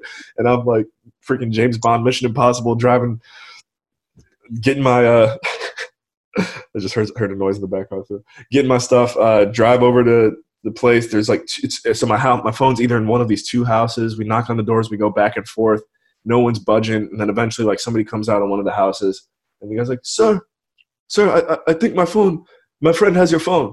It's kind of like, "What do you what do you mean you think?" Like, like yeah, clearly, look, yeah, he's got it. What do you mean you think? And they're like, they give it to us because the police were there. It scared them. They're like, yeah, like nobody nobody called it or nobody tried contacting her. I'm like, don't give me that. I'm like looking at it, thirty notifications, whatever, like on the phone. Give me that. But as soon as I get on the phone, hop in the car, fly back over to or drive back over to Crystal City where you're at. And yep. I think we made it on the again, we like made it on the plane like just in time. Uh, so anyways, yeah. And then boop, and then we go back to what you were just saying, which is that we're there. Yeah. It happened really quick when we got there. Like I feel like we That's got off the plane. Crazier part. What happened? We, like, got so off the plane, what? Dude, I, I'm just thinking about even the grand the grand picture right now. We can tell this whole oh yeah like, this is this is a week, but we can tell this whole week in perspective too. We can go beyond that trip, but wait, yeah, something so, else happened that week. Well, yeah, you know, with the championship, so we had yeah, to yeah, drive. Yeah. Oh, okay, okay yeah. So, all right, keep it rolling, keep it rolling. So yeah, we we fly down there. Um, I don't know what I think we it was probably mid afternoon or like later afternoon, like four p.m. or something. By the time we get there. And um, I remember going to Walmart. Which is crazy. I can't believe you, you did all of that in the morning. Wow. Before we before we went to the airport, before we flew down to Florida. So yeah, then we get picked up. Um, we we go to Walmart. Uh, Adrian, that was her name, Adrian. Adrian, yeah. Yeah, she buys us a whole bunch of food and stuff, stocks us up for our, the trip and stuff. We go back. We go back to we go back to her condo. We start loading everything up. We finished it oh, late man. At night. We lo- yeah, that's right. We just started loading when we got there. We had to, basically. Yeah. Dang. We we started right away. We started loading everything. We loaded everything except the beds yep. so we could sleep. um, and then in the morning, we took out the beds, put it in the truck, put it in the U-Haul truck, slammed that door shut like four thirty in the morning, started driving all the way back up to D C And this was the day of Game Seven of the of uh, the N B A Finals. The Cav, our team, the Cavs, were playing. So we're trying to get back for ga- game time. I, I think we missed like the whole first half of the game. We at least, we right? missed. A, yeah, I'll I'll fill in the blanks when you're when you're done. Yeah. So we get picked up by the girl Adam was talking to that he went on the date with, right? Yeah, yep, yep. That's right. Um, yeah, the same girl. She's engaged now. Actually, she might be married. I don't know. Anyway. Good for her. Yeah. Shout out. Shout out. Yeah. Anyways, uh, yeah. So she, we we are trying to get up there for the game. I remember there, we had so many issues getting back for the game too. Uh, there was we got in the only traffic jam, and like. The whole, the whole, it was Father's Day too, so it was Sunday, so it's like the weekend. So usually there isn't traffic problems really, mostly anywhere. I, D C always has traffic problems, but we, going up, going up north from like Richmond, Virginia, up to D C, we got in the only traffic jam like in the whole country, the United right. States. And we're trying to get back for this game so we could watch it, and then we have to like get gas the last second because we realize we're not going to make it. We pull into the gas station, it's closed. We go to the next gas station, closed. So we finally get back for the game. Uh, that girl picks us up um, for where we from where we drop off the the U-Haul at your store or something, right? Yeah, yeah. Because we were trying to figure out. We didn't know where to. We didn't know where to park the U-Haul overnight, and we wanted to park it somewhere where we could guarantee that it would be safe to park it there and yeah. then just come get it the next day. And the only place that I could think of was like, yeah, like you just said, the my paint store, the parking lot there, it, it wouldn't get touched. So we drove to McLean and dropped off the, left the U-Haul there. She and she met us in the parking lot. Sorry, continue. Yeah. She meets us at the parking lot, drives us to Crystal City where we live. We meet up with our with our boys, your brother, you know, Brandon, Hauser, um, watch the rest of the game. It was probably actually only like the fourth quarter or something. So we saw like the real critical moments, and we saw and we saw the win happen. It was crazy. It was cool being together with everybody too for that, to experience that uh, first Cleveland championship our whole lives. So that was cool. But yeah, then um, after that, the next day, I think we all go to work the next day. Wait, wait, hold on. You, you skipped. I think you skipped one part about yourself too. And I want to say, because man, I'm just looking back on it, how I think I had to work the next day too. Like I had to run my store the next day or something crazy oh, yeah. like that. And I worked the next day too. I would never. It's good that I lived a life where I was slaving away that hard at one point. But it's just like, man, nowadays I would I would just totally structure my schedule different so that way I would not put that kind of pressure on myself. But um, what I was going to say is I'm pretty sure I had to work the next day because after they won, we had a good time, celebrate, whatever, and I went to bed. Yep. But you and Brandon hopped on this uh, – I said Subway, but what do we call it? The Metro. You guys hopped on the Metro, Metro and went down to the yep. to the watch, look at the monuments at night after the Cavs won or whatever. Yeah. Which was, honestly, looking back at that, I wish I wouldn't have done that. Wait, why? Uh, it was just, it wasn't as cool as the first time we did it. Like, we did it, like, the week prior. Um, and it was, like, right when I first moved down there, too. So, it was just, like, it was just, honestly, kind of like a pain. Me and Brandon got off at, like, the wrong spot and had to walk really far. So, it was, like, dang. I didn't know I about that. Yeah, I wish I wouldn't have done that because I'm like, dang, now we're going to be out here for forever. And, like, I got to work the next day. But it was, it was still cool and stuff, and we kind of got to we got to chill and think about, wow, what just happened and stuff. And we were talking to uh, police officers that were in the area, and that were, like, we're walking around like, we just won the championship. We're like, oh, you're Cavs fans, and it was cool. But, yeah, the next day I go to work. Too, I was working at the at Sherwin-Williams as an intern. So let's I was give a quick shout out here too, guys. Johnny, out of I don't know how many how many other interns were there in your group that summer? Uh, that area, I don't remember exactly. I think there was probably like twenty for that district, the Sherwin-Williams district. So, okay. so me Johnny, and my partner out of twenty. Yeah, Johnny like and, and his and his uh, partner out of the twenty interns, if not more, one uh, intern yeah. intern of the year. So you're talking to a legend right now, or listening to a legend. But, uh, well, yeah. Well, the trip back. Talk about the trip back. Yeah, yeah. So yeah, lead it. So uh, we work at the paint store that day. That's Monday. Wednesday they're having the Cavs parade. So we're like, we're like, we're going back. Like, we're not missing that. So we literally drove Tuesday night or something. I think you went before us, but we drove all the way back through the night. We end up staying at your parents' house. I went with Paul and Brandon. Slept like two hours maybe. Go to the parade like for the whole morning or whatever. It started at like, I forget what time, eleven a.m. But we were just in Cleveland like early to make sure we were parked and like situated. So we're all just chilling for like hours before it started, and it, the city started filling up, you know, to one point five million, whatever they said it was, ended yep. up being, which was, which was sweet. But we, we had the best spot too, because we saw, we saw, we're at the beginning of the parade, and we were able to get the heck out of there before it even finished. We saw what we needed to see. We were able to sneak out, and without any problems, where other people were stuck in the city the whole day because they couldn't even get out of where they were. But we know where, where to park and stuff. Um, so, Daddies. Yeah. Then we drive all the way back home, all the way back to D C after that. Was it the same day? We drove back the, the same, same day? day? I We did. I don't think – maybe you stayed, actually. I might have stayed. Yeah, you stayed. But me, me, Paul, and Brandon drove all the way back. So, like, this twenty-four hours was just, like – and I worked the next day, too, at the at the paint store. I just took a day off to do that. So that was crazy. Like, looking back at that, like, there's no way I would do that now. Like, I would just say I would have given myself another day or something. Yeah. No, I, I remember. You're right. You guys drove back separately from me because I'm, I'm guessing probably on that Tuesday, I probably had to, like, run the, run the store or something. And so I drove back in the night, Tuesday going into Wednesday. And I got to Cleveland. I was—I remember I'm getting close to Cleveland, and it's like three a.m.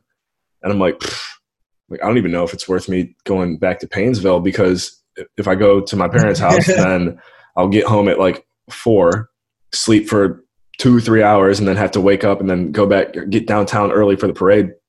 So I just yeah. drove. I just drove straight to our parking spot in Cleveland and slept there for like still like three or four hours. It was very uncomfortable. Then I remember we were having uh, we were we were like we were all jacked up before the uh, before the parade, and like we got out in the middle of the street and we started doing like fifty meter dash like sprint races. Oh, yeah. And like everyone in, everyone in the, everyone in the streets like yeah yeah like Keegs was doing it too. We had like a, you know, I don't know, I guess thousands of people watching us race down the street before the parade started. And I just yeah. remember uh, when we did the fifty meter dash or whatever, I want to say that. Uh, I can't remember how many we did, but on one of them, Paul beat me. And this was only like one or two years after I finished running track at Westminster. So like in my head, I'm still, I'm still like the track king. And I just remember not, not winning one of those races and being so mad, but also thinking to myself like, all right, well, I slept four hours last night in a car and I'm half dead right now. So I'm going to blame, I'm going to blame that on why Paul just beat me. But, uh, oh man, that was, that, and then we've got pictures somewhere. Um, I wish we could, you know what? Might be able to pull it up for the sake of the video here. Um, do you? Where would those pictures be? Would they be on Instagram? Yeah, I mean, I, I know I, I know I have pictures on my phone, but I'm actually using my phone for this call, so oh, I okay, can't, I can't really pull them up. But somebody's got to have them on their uh, like Facebook or something. I'm gonna go on Kenan's, Kenan's Facebook, and just show it. I, I, Yeah, sure. I mean, I definitely, if you go on my Instagram, I definitely have one picture, but I think it's like a collage, so it doesn't, it's not that, it's kind of hard to probably see everything. It's funny, I'm looking at Kenan's, uh, shout out to Kenan Irish, I'm looking at his Facebook right now, and it says that he's from Chesapeake, Virginia. I forgot the Irish bros were born in Virginia. That's right. I don't know about you, I, I totally forgot about that. Shout out to the Irish bros, uh, shout out to his brother Chaz, too. I don't know if he, Adam, you know he bought a house? Yeah, Chetty bought a house. Congratulations. Yeah. Um, I'm, I'm just looking through Kenan's pictures here. Looks like he might not even have it in his thread. I got a picture of us at an Indians game, though. I'll just use this. This was most of the people who were at that at that parade oh, that we were nice. just talking about. That's us at the Cleveland Indians game. Shout out to the flag behind Poppy Seed. um. Yeah, when you move to uh, when you move down to Florida, definitely got to start hitting LinkedIn pretty hard. And I say that because um, recently I was connected here. Literally, an introduction that was made It was a public introduction made on LinkedIn by, like, I guess you could say a micro influencer that I follow. And I don't even know how, uh-huh. how, how the heck this guy did it. Um, but he's, I mean, he's a business owner, got a marketing firm, uh, and he's Jewish. Actually, I'm sure your, so your girlfriend is Jewish too. So I'm, I'm pretty confident mm-hmm. she saw this interaction take place. But um, and the reason why it's important that he's oh, Jewish. Oh, oh, yeah. the, the guy from the guy who went to Beachwood. Oh no! Well, yeah, Kevin Moss. That's that is he's yeah. a good guy. You definitely gotta hang out with him sometime. That dude is awesome, and I'm sure Brooke knows him, so that'd be a good connection. She but, does uh, know. Her sister went to was in high school with them. Yeah, and his fiance went to N D C L. So actually, we'll see. Wow, we can do this. Actually, it's, I feel like it's definitely gonna happen now that we're. do it for recording this. But Kevin, when you watch this, you and your fiance need to get dinner with this guy and his girlfriend, because you guys are all amazing people and you'd have a freaking blast. Go go hang out in Legacy Village or something. Um, or just go or just, or just go get some Chipotle. That'd be cool too. Um, so I'm getting to the point here. Sorry for the delay. So Joe Applebaum owns a business called Ajax Union. It's a marketing firm, but once upon a time, he was a rabbi. Like, he's been through rabbi school and training, et cetera. And so he's got a bunch mm. of ra- rabbi friends, and one of them is Rabbi Hanan Shrenitsky, who is the rabbi of, uh, well, they don't have, they actually don't have a temple here yet in Newfoundland, um, but the Jewish community is just now starting to grow here very much because of this guy. And uh, so Joe introduced us, like, in a public post on LinkedIn. He was like, Rabbi, please meet Adam Carswell. You guys both live in Newfoundland. Like, you guys should get together. And it was amazing because, like, I didn't even know he was going to do that. It just happened. I just checked my LinkedIn one day. I'm like, oh, wow, that's interesting. And it happened when I was in Ohio, actually, for Christmas. So then I got back here uh, last week.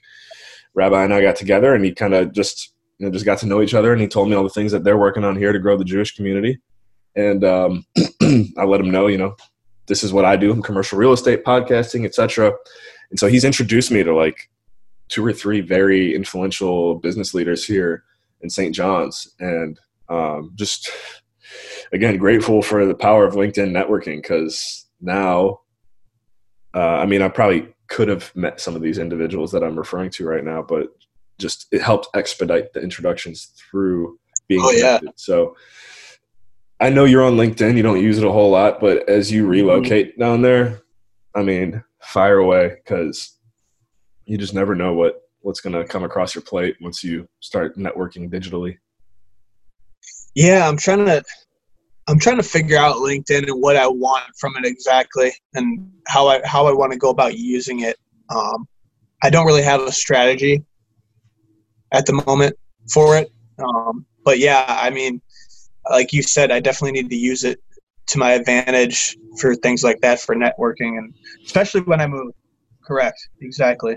And I'm trying to remember. So I have, again, this is a quick little plug for anyone listening right now. Um, I do have a kind of like a LinkedIn supercharge video series that I made with uh, my boss's son, Salvatore Flight, which I guess I could mm. say Sal is a potential business partner of mine in the future. He works for another company, but, you know, he's a part of the Concordia family. Um, and basically what Sal and I named it is the Connection Game. And it's a six video series on, on really how to take your LinkedIn from zero to a hundred. And Sal was kind of like my guinea pig. Like I, I shared with him all the knowledge that I have, and he applied everything that we went through in the, in the videos and the modules. And now he's really supercharged his LinkedIn. So it's like, we, you know, we've got this living and breathing success story right in front of you. And I can't remember if I've ever sent this to you, Johnny, but I'm going to share it with you now. And uh, yeah, please do. Just take I'll, a look I'll at definitely. it. Because uh, it's like the main thing with the main thing almost with anything. Because this happens to me too, when I have people on the show, and you've you've you've actually experienced it for yourself uh, through Nadir. Because remember, we did the first long format, and he was a little bit nervous about coming on, and then we finally got him on the second one. And then again, yeah, hopefully he jumps on this one.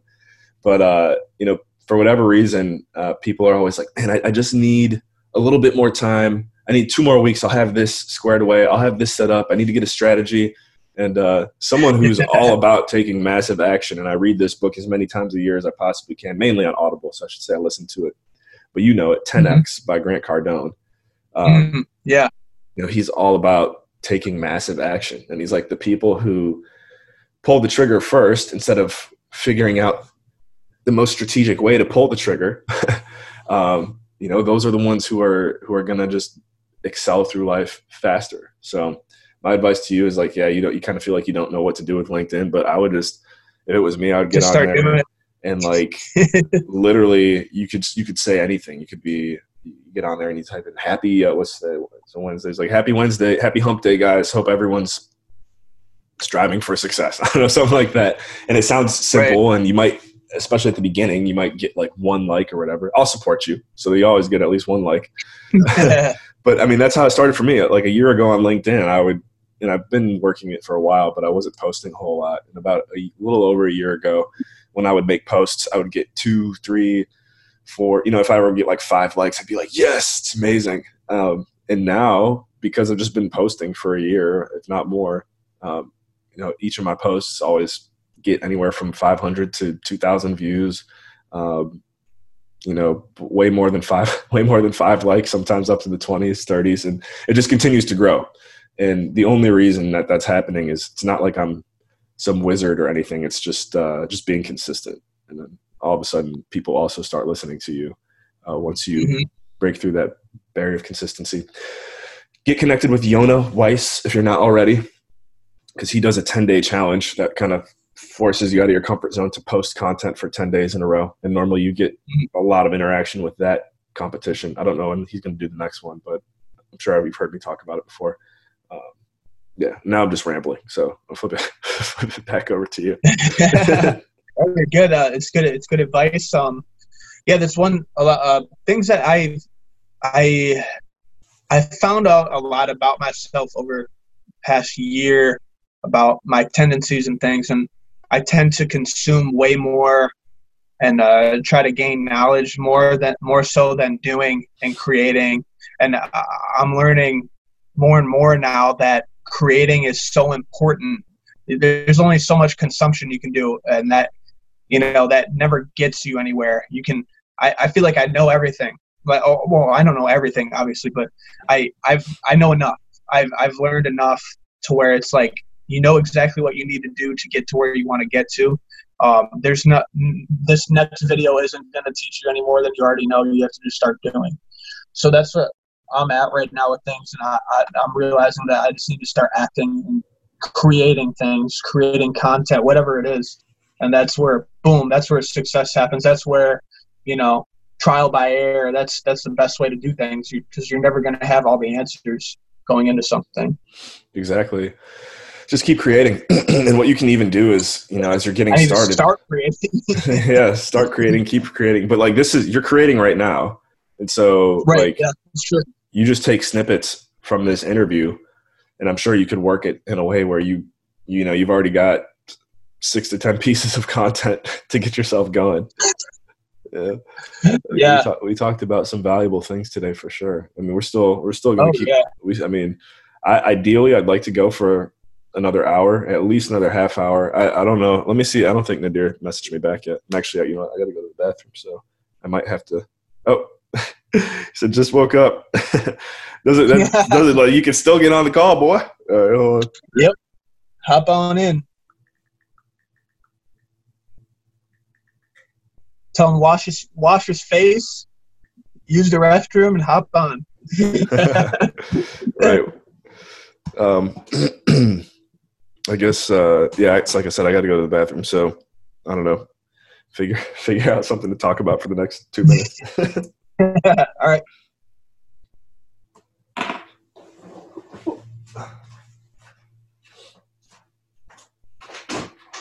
All right, guys. So if you're not subscribed to Adam's channel on here, make sure you do that. Hit the like button, give him some love. He does great things. Um, Yeah, so be sure to check out everything, everything he does. You can look back at our past interviews. Um, the real long format stuff has just been with us, to my knowledge. Um, those three videos are very insightful that I've been a part of. Um, they're they're very long though, so you might want to break those up into multiple things to watch them, or multiple time times to watch the full videos, but. Um, great stuff on there. He's also done a lot of other great things. So check out his other videos. Give him some love. um, yeah, we hope we can get Nadir on with us too. Hopefully he can join us. He's always got great stuff to say. He was on the last one with us. Yeah, he's just he's just uh, he's like uh, Nate Gandhi. Gandhi. He's like Gandhi with his with his knowledge and um, self awareness and worldly view is um, unlike many people. He's got um, great things to say about a lot of different subjects. So it's always it's always great to have a conversation with them, with all three of us. Here comes Adam. Anything? There he is. oh yeah, oh yeah. Oh, I nice. kept it rolling. I was cool. just kind of rambling, but yeah. Uh, I mean, I, I actually, um, hopefully Nadir gets on here soon. But while I was in the bathroom, I thought of uh, one topic. I think we discussed this last uh, on the last long format. But as you know, I've got um, the events that I'm doing here in Saint John's, Spicy Sundays and Saucy Saturdays. Um, oh, yeah. Yep. And there's like, I don't know if uh, it's interesting. Um, I'll, I'll start by saying this. I realized by just taking a hard look at my personal life, um, as you know, doing consistent events, another one that we were doing that is discontinued now. And uh, that's where I'm like, I don't know if I should go into all the details with you, but I could definitely mm-hmm.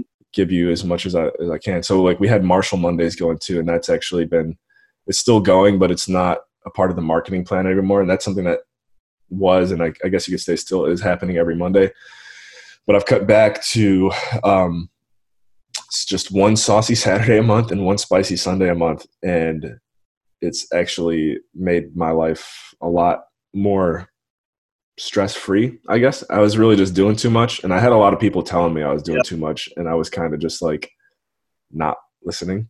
Something that uh, you know, I've I've had I've had my issues throughout life of not listening. I, I think I am someone who tends to learn the hard way. As much as I love taking and absorbing advice, for example, from my mentors and bosses right now, like Hunter and Michael.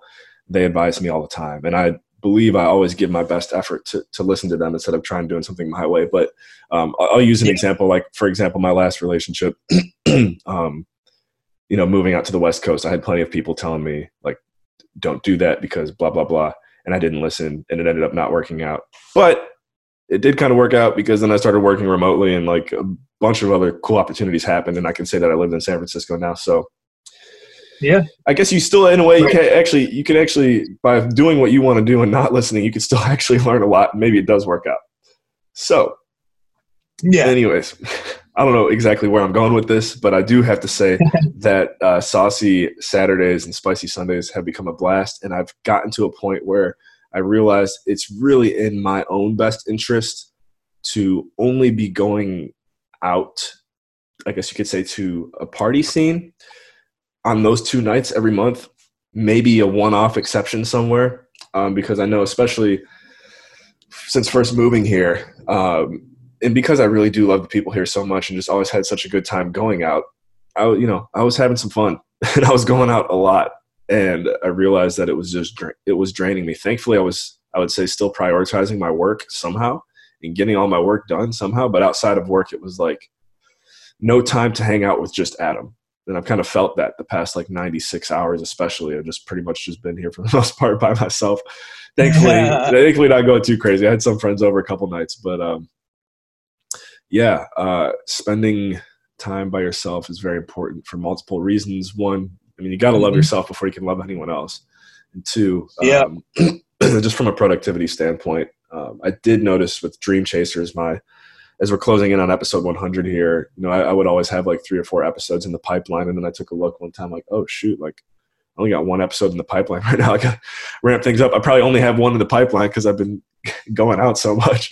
so um, yeah, just to kind of refocus on, on what it is that I'm doing here. And to be honest, like I could, I could live my life perfectly fine without the events. It's just like, it's an opportunity to go play the music that I love and be with people that, you know, want to listen to it and be there with me and, you know, party and have a good time. And, um, I mean, I know you, you've probably got some question marks around it too, just cause you're my boy and you're probably wondering what's going on. And, you know, um, in the past I've spoken so highly of, um, you know, my buddy, my buddy Marshall. But uh, I'll just put it this way: pretty much what happened with with Marshall Mondays was I, you know, also taking full responsibility because I was starting to, I guess you could say, pursue. It hurts to say it, but like pursue a reckless lifestyle because I was just going out so much. Um, during that time, I. I basically made some decisions that, that broke, uh, that broke his trust. And so since I did that, we kind of had to discontinue things. And, um, you know, it, it's, it's really tough to talk about. It's almost like right now, I don't even know if I should be talking about it, but I'm just being honest, you know, like, uh, the beginning, the first week of twenty twenty, I would say outside of, outside of my regular work, like, because everything, I'm really excited. This is going to be an amazing year for uh, amazing years to come for Concordia Realty and A S I M Capital. Like we, as I like to say, we are going to be getting doity. There are some big things coming, so I'm really excited for for for work. But uh, personal life here hit a bump in the road coming into twenty twenty and really damaged a relationship with someone that I love. And uh, yeah, I don't know. Would you have? I guess do you have any questions? Because in a way, I am kind of. Like be, beating around the bush because I, I don't know if I should go into all the details, you know. Like, no, well, yeah, I don't want to make I don't want to make you talking about anything you don't want to talk about, like at least on uh, on video or anything.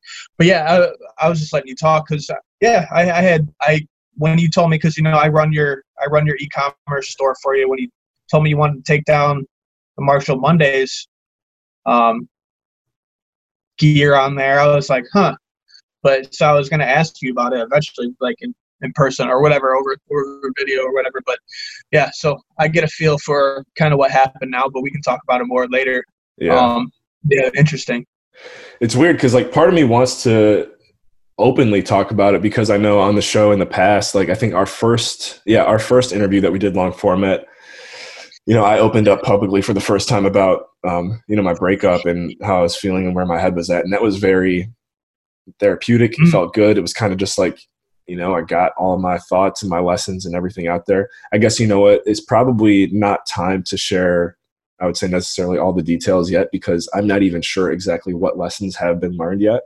And it's still fresh. Yeah. We're talking about something that you know, took place within the past two to three weeks. So um, I guess next, maybe probably next long format interview, I'll probably be more prepared. To, to, I'll definitely talk to you about it one-on-one, you know, and I guess yeah, anyone, sure. anyone listening now too, if you, if you do know me, you do, care about my personal life uh, to that extent. Um, you should have a way to get in touch with me too, if you really, if you really want to talk.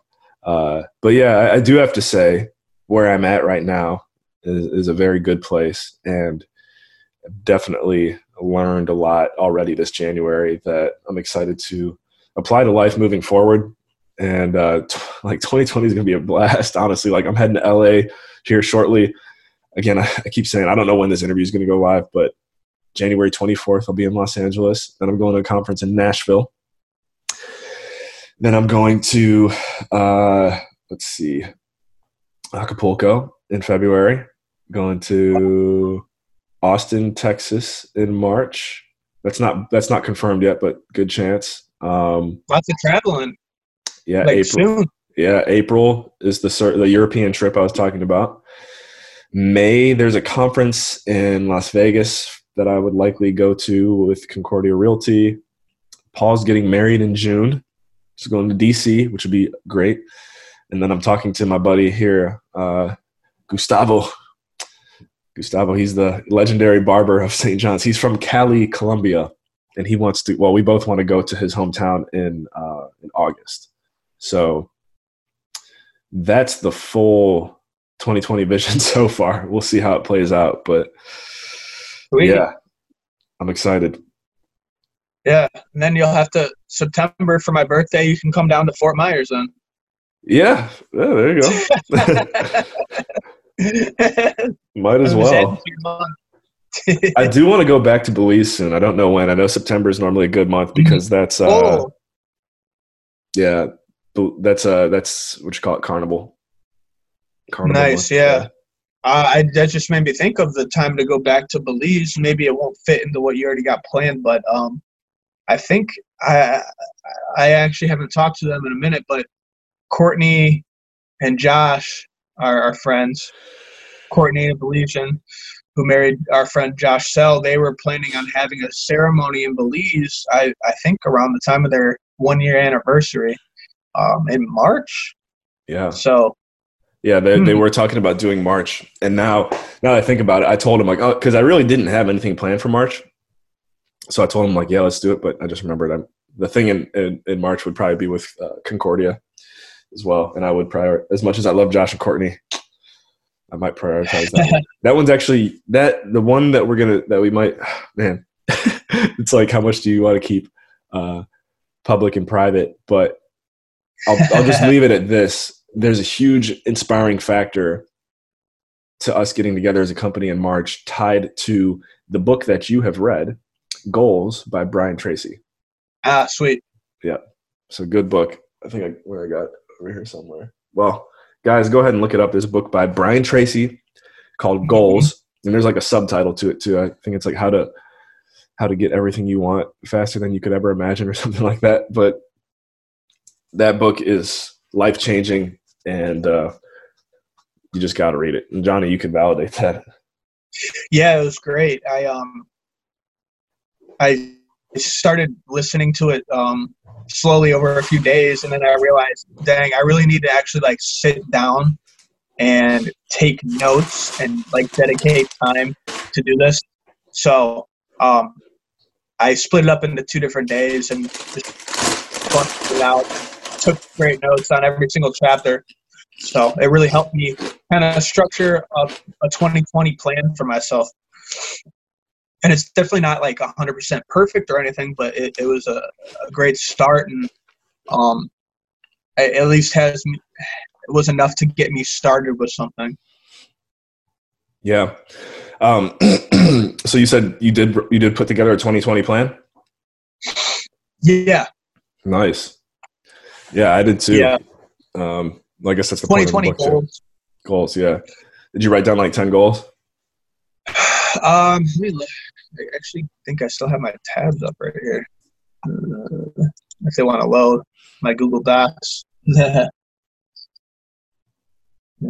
loading slow, but yeah, I, I uh, yeah, I have a. I actually have quite a few. Uh, you want to share? Actually, yeah, I wouldn't. I wouldn't mind. I wouldn't mind sharing sharing mine because it just helps. Um. Let me go grab mine real quick because I know I wrote down ten for twenty twenty.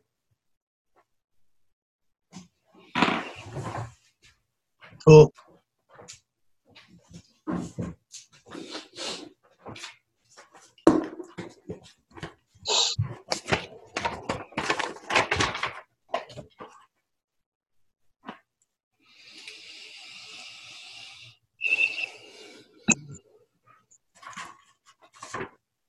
And I feel like these are actually, you know what? I don't think I, I don't think I'm gonna share. I'm not gonna share all of them because. Uh, yeah, no, I I agree with that. Yeah. Uh, certain details of mine, I'm definitely yeah. more private because there's like other people tied to some of these goals, and yeah, but I'll I'll share a few of them that I like. Sure. Um. So one of, one of them, which is pretty much tied to the book, is to uh, I want I want to read. My target this year is I want to read twenty-four books this year. Um, I know for some people that's like, you know, they read twenty-four books in a month, but uh, I think for me, normally I, I I'm about like twelve books a year. I'll probably read like one or two a month normally. Um, Audible, maybe that change. Maybe maybe I'll actually end up reading more because of Audible, but. That's where I'm at there. Uh, this one you'll probably chuckle at. And I just feel like it's necessary for twenty twenty. I don't know if it's it's going to continue on um, into the future. But I just feel like for this year, it's really important for me to stay single, um, especially with mm-hmm. like the, the travel plan and stuff that I was just discussing. Like, I just feel like being in a relationship and doing all that would just it would just create more responsibility and more stress that I'm not really sure how that would – you know, benefit me. So, yeah, I mean, staying single, singles in a way is really not easy. We kind of feel like, at least I believe, you kind of feel like there's always like this hanging pressure to, uh, to get in a relationship? I don't know. Do, do you think so? Uh, yeah. I mean, I mean, you're in one, so it's it like I'm not. How, yeah. It depends on how you look at it. You know, like if if you want to feel the pressure of it, that's that's up to you. Like if you want to feel like the societal pressure, like oh, I should be in a relationship and like in getting engaged at the age we're at or whatever. But like I would not. Like I've changed so much as like far as like anything that society says I should be doing, you know, at a certain age or like with my life in general. And I, I know you feel the same way. Mm-hmm. Um, it's, it's just a good reminder of like, like even though things like that, to not even look at it like that, just do what's best for yourself. What you think is best for yourself. Yeah. Amen. Um, yeah. I do want to write a book. I don't know if I'm going to write one this year, but I've just seen, for example, Hunter, uh, one of my bosses, just released his first book a couple months ago. And that book, which I'm currently reading, Raising Capital for Real Estate, it, it's amazing how, even though I didn't write it, but because of how closely associated I am with Hunter, like this book actually is, it already has changed my life and it's going to continue to change my life. And our life, like, especially A S I M and Hunter. Like, I just did not realize the power of writing a book until he released this thing. And obviously it's got to be, like, it's got to be good quality, value-add book. But, like, it's insane how many people are flocking to this thing. Awesome. Yeah. So you want to write a book? Yeah, I want to write – I want to at least start writing a book this year. What about – do you want to share – I, ideally, I'd like to write a book more focused on, I'd say more focused on like spirituality and life. Um, mm-hmm. I could maybe, maybe write a book on networking too. I don't really feel like, well, first of all, I don't think I have the, the knowledge set, at least not right now, to write a book comparable to what Hunter wrote, because I mean, that's something that he, it's like a book from his experience over the past ten years in commercial real estate. And he did, and then that shows too, right there. It took him about ten years to write his first book. And so, you know, what's, what's something that I have ten years of experience in? I would say networking, um, or, you know, or yeah, spirituality, you know, so something along That's those lines. That's an interesting topic that I'd lo- actually love to talk to you. The spirituality aspect, um, we can talk about it a little now if you want, but like definitely more privately too, because um, we honestly more recently, my outlook on things have really changed mm. um, from what I've grown up being taught to believe. Um, my my opinions have definitely um, changed. I, I think for the better. Um, mm. Which is very, it's a very touchy subject, you know, like yeah. where we come from and how we were raised and stuff. So, yeah, I'll leave that up to you. no, no, no, I'm definitely taking taking that and running with it. Um, let me just see here if there's anything else I had. So, yeah, like uh, stay single. Yeah, go. I mean, twenty-four yeah. books. Uh, write a book, or at least start writing a book this year. Um, I want to visit Namibia, which is a country in Africa that – Um, I think English is the primary language there. It's close to South Africa. It's on the West Coast. And um, that's a country that in my conversations with Doug Casey, he said if he was thirty years old and single again, he would, that's where he would go. And so I just feel like, you know, someone like that is saying it. It's kind of like I, I would just go there in a sense, a little bit blindly, but I, w- I would definitely leverage like, you know, the fact that I'm a Rotarian. I would go to like some Rotary meetings and go to some real estate offices and just start shaking hands and, you know, see what happens. Uh, So I really want to go to Namibia. I just know I'm looking at. I was looking at flights the other day, and it's it's very well close to like around two grand, two grand for a round trip with like, you know, thirty hours of travel one way type of thing. So, well, what's that country called? Namibia, N A M I B I A, and it's uh, if you know South Africa is obviously the most southern point of Africa. If you were to go northwest of South Africa, Namibia would okay. be there, and the capital city is Windhoek. I think it's, I don't know, it's the Dutch. It was colonized by the Dutch, so uh, I guess that's a Netherlands connection there.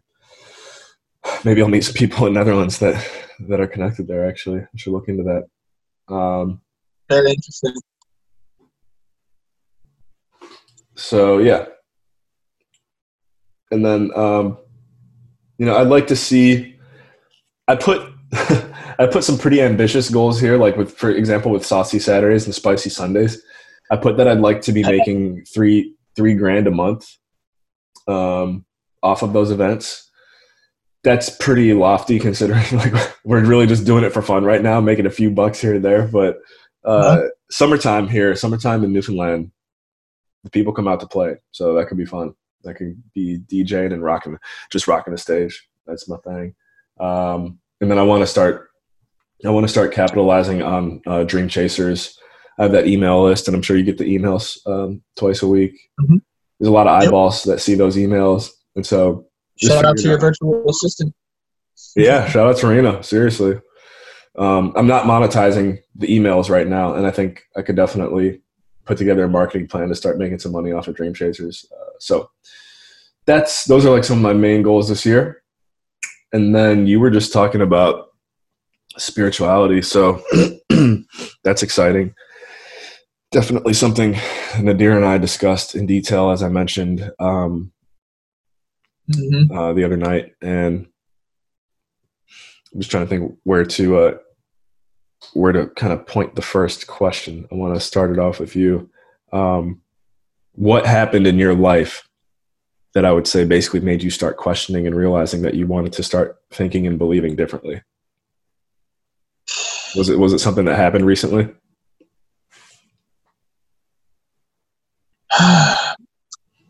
Yeah. You know what? That's interesting. I don't even know if I know the correct answer to that. Did it have to do with your grandma? No, it was just like a, uh, more, more so like a slow build up over time. Real quick, um, for some reason I don't know why, but your voice it went from like good quality to like lesser quality. So if you, oh. I guess, oh, it, say a few words. Yo yo yo. Okay, it's back to normal. Okay, I just muted myself and unmuted. Okay. Yes, it did. um, yeah, like I think it was just a build up over time, like a slow build up. Um, Yeah, very, very interesting. And I don't even know how, how into this I want to get, like, but I'm comfortable with sharing. I know. We're, we're definitely we're definitely making ourselves vulnerable today. So, hey, I mean, just do it. Like, just got to do it. Yeah, like, um, uh, yeah, I, I, I can't pinpoint. I can't pinpoint exactly, but I think over, just over, like, the past year, mostly, um, things, like, my my opinions have changed on things, um, as far as like how I was raised, like um, with the Christian beliefs, and um, I I just like started questioning a lot of things from from those things, um, from from the Bible. Mm-hmm. You know, what we're taught is like the end all be all, like everything in here is one hundred percent true, and uh, I I have a lot of disagreements now. I I guess is like the um. basic answer. Mm-hmm. No. I have a lot of disagreements with a lot of things because um, I will. I'll just break it down from like in in a general standards and beliefs. Like um, as far as the Bible goes, some there's people that believe the like the Bible from start to finish. Like everything is true. Every I believe everything in there to be true, and like I live by it one hundred percent. Then there's like the people that just believe in the New Testament. Right. And then mm-hmm. there's people that just believe in the red letters of like what are the red letters in, in the Bible, or like they're highlighted and red is like what Jesus said, things that he said. Mm-hmm. So there's just, if you look at it that way, there's just different beliefs in Christianity as far as that goes. Yeah. Um, but then there's, there's things in there like that. Um, I won't get into like extreme details, but that I disagree with, like the people that say that they believe they take the Bible as literal, like from start to finish. Like then my opinion, you believe slavery is okay. You believe oppressing um, different people's rights are okay. Like things, things like that, like the way they treated women based on is written based on the cultural standard, but you're saying you take it literally. So um, if you're saying, oh, well, that's just because of the, back in the t- uh, back in the day, this is what, you know, okay, well, you're actually going against what you're saying then. You know, you're saying you're taking everything literal, but now you're not. Like that, that just skews it right there. And so there's just so many things, little things like that. Um, I won't say them all, but yeah, mm-hmm. that's one example. Yeah, I, I hear you on that. And um, I will say, for, like, first and foremost, I know for us, because again, how we were raised, it's kind of like, you know, you look at your hometown. I find that it's always so much easier for people to like point fingers and talk about like the negative things of their hometown, because it's like, it's their backyard. So they know it. Um, yeah. Cause you know, for us it, in, in, I would say in defense to Christianity, I'm really not well-versed in any other religion. So no. I'm in no position to really try and, I don't know if shoot holes is the right word, but I'm in no position to shoot holes in, in any other religion. And I just know based on what you're saying with Christianity, it is easy uh, for us to look at, you know, what, what's wrong or what doesn't make sense. Now, Now that we are, I, like I do have some thoughts and ideas that come to mind as well. And um, based on, on what you said and how you were talking about translations and what people believe in. And I know for me, it hit me, it hit me really hard. Like two years ago, I went to the Bible Museum in Washington, D C with my family. and, um, you know, it's, it's straight up, like it's, it's all right there. It's like you, there's facts and documentations. Like, you know, the Bible has been translated thousands and thousands of times in hundreds of different languages and different versions. And according to the history that we are taught, because I'm, I'm always someone who's very skeptical about history, because in my opinion, it is written by whoever, whoever wins the fight gets to write the history books. So, um, yeah. but, but based on the history that, that we're taught, um, you know, you had like before Martin Luther came around, the people running the people in control were using the Bible um, to control the people and tell the people what they should do and can't do, and you know all that stuff. And then Martin Luther came out yep. and tra- translated it into you know something that everyone could read. And all of a sudden, everyone's like, "Whoa, wait, what the heck is going on here?" And so, yeah. knowing that the Bible in the past has been used as a tool for control, to me, is enough of a reason to be like, I would say. You know, obviously, like it's clear, it's so clear that there is so much value um, in in the book, in the words of the Bible. Like I love, I love Proverbs, um, Ecclesiastes. Even though it's a little bit of a like a doom and gloom book, like it's got so much truth and power in it. I love, I love Ecclesiastes, Proverbs, and then even as you referenced, or like throughout the New Testament, like the messages of Jesus and the way that his disciples lived is just like a shining example for. You know, really how we should live our lives. And like, in a way we should strive to like, to be like Jesus. Like I, I do based on the, the mm-hmm. stories and legends of Jesus. Like, I mean, he was so connected with his spirit and God that he made an everlasting impact as far as we know. So it's like, in my opinion, right. you, you, you, sh- you should, I guess not everyone, but you should want to be like that. Like that's, and same goes for, same goes for, I would say, you know, Buddha, uh, even Muhammad, mm-hmm. Confucius is another one. Uh, and as you get into more in our day and age, like Gandhi, Mother Teresa, Martin Luther King, like all of these influential saints, in my opinion, shared this, that same spirit of like, of giving and connection with, with God and influence and wanting love and peace for the whole world. Someone who passed away recently, who's right on that same wavelength, I would say, is Ram Dass. I don't know if you ever followed Ram Dass at all, but our buddy Nadir could could. I don't know where he's at. I don't think we're gonna get him today. I wish he was here. And, oh man, he'd be going. He'd be this like is, activated right now. This we'll is get, the subject. Of- yeah, this is what he does all this research on. But to validate with you, man, for me it's tough, um, Johnny, and this is why I love you, is because. You know, it's funny because I'm having this conversation with you for potentially thousands or however many people to listen to. But, um, you know, in my conversation with Nadir the other day, I was like, dude, like, I love you, man, because you're the only person that I know, like in the whole world, that I can have the conversation that I'm having with you right now. And mm-hmm. one, one, not only feel like I'm not being judged, but two, also feel like, you know, you understand what I'm saying. Yeah. And I was like, Nadir, I'm just like, I'm so grateful for you, man. And like I said earlier, like I, I was going through, actually wasn't going through much hard times last month, but it was from uh, some, like I said, some deci- some poor decisions that I made last month, bleeding over into this month, made the first few weeks of January pretty tough on me. And I only had, only person I really believed that I could go to and just unleash everything that I had on my mind to was, was Nadir. And I, I should have assumed you too. I guess I'm doing it now too with you publicly, but uh, I was like, man, you guys, you guys save me. You guys are like, are, are my, are my backbone. And so absolutely, like, obviously my family is too, but like, I just, like, we're just saying, like, there's some things that God's putting us in this position where it's like, that's just, that's our, that's our portal to, to everlasting life is some, sometimes maybe it's not the, not our family. Maybe it's other people that God's placed in our life. And, uh, man, you and Nadir and my buddy, my, another buddy of mine here who we referenced Cairo, Egypt earlier. So I was thinking about him, but his name's Mustafa, and he's, he's uh, raised Islam, Muslim. I'm not sure how much he actually practices his religion that he was raised in, but he, again, is one of the most spiritual people I know. And we just had like some great conversations lately. So yeah, that's my, that's my piece for now, but I could definitely keep talking about this for a little bit more. So yeah, like I, one other thing I just, I just went in the back of my mind uh, that I want to mention too, like just that makes me question a lot of things is, you know, we never grew up hearing about, you know, the Crusades and like what that actually was. Like people were kill, like Christians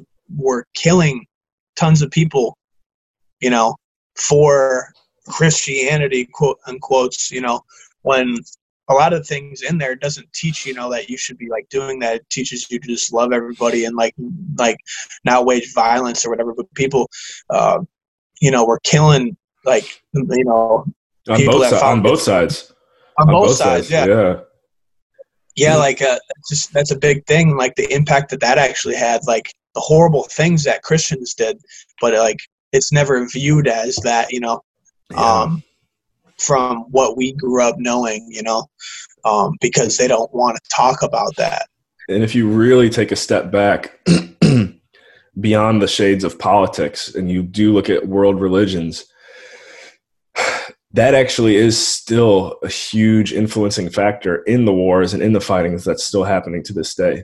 Mm-hmm. That people aren't going around saying, oh, the Crusades are happening right now. Right. But, yeah. You know, as far as we know, where are people fighting? And what are the two main religions between the people that are fighting?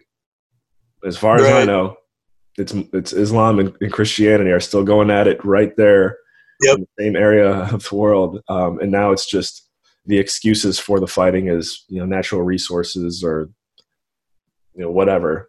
Um, right. And in, in my in my opinion, the Crusades are still going on. And uh, it is sad. That, it's unfortunate, you know. Like, yeah, that's a way to look at it, and it could be true. Interesting, yeah.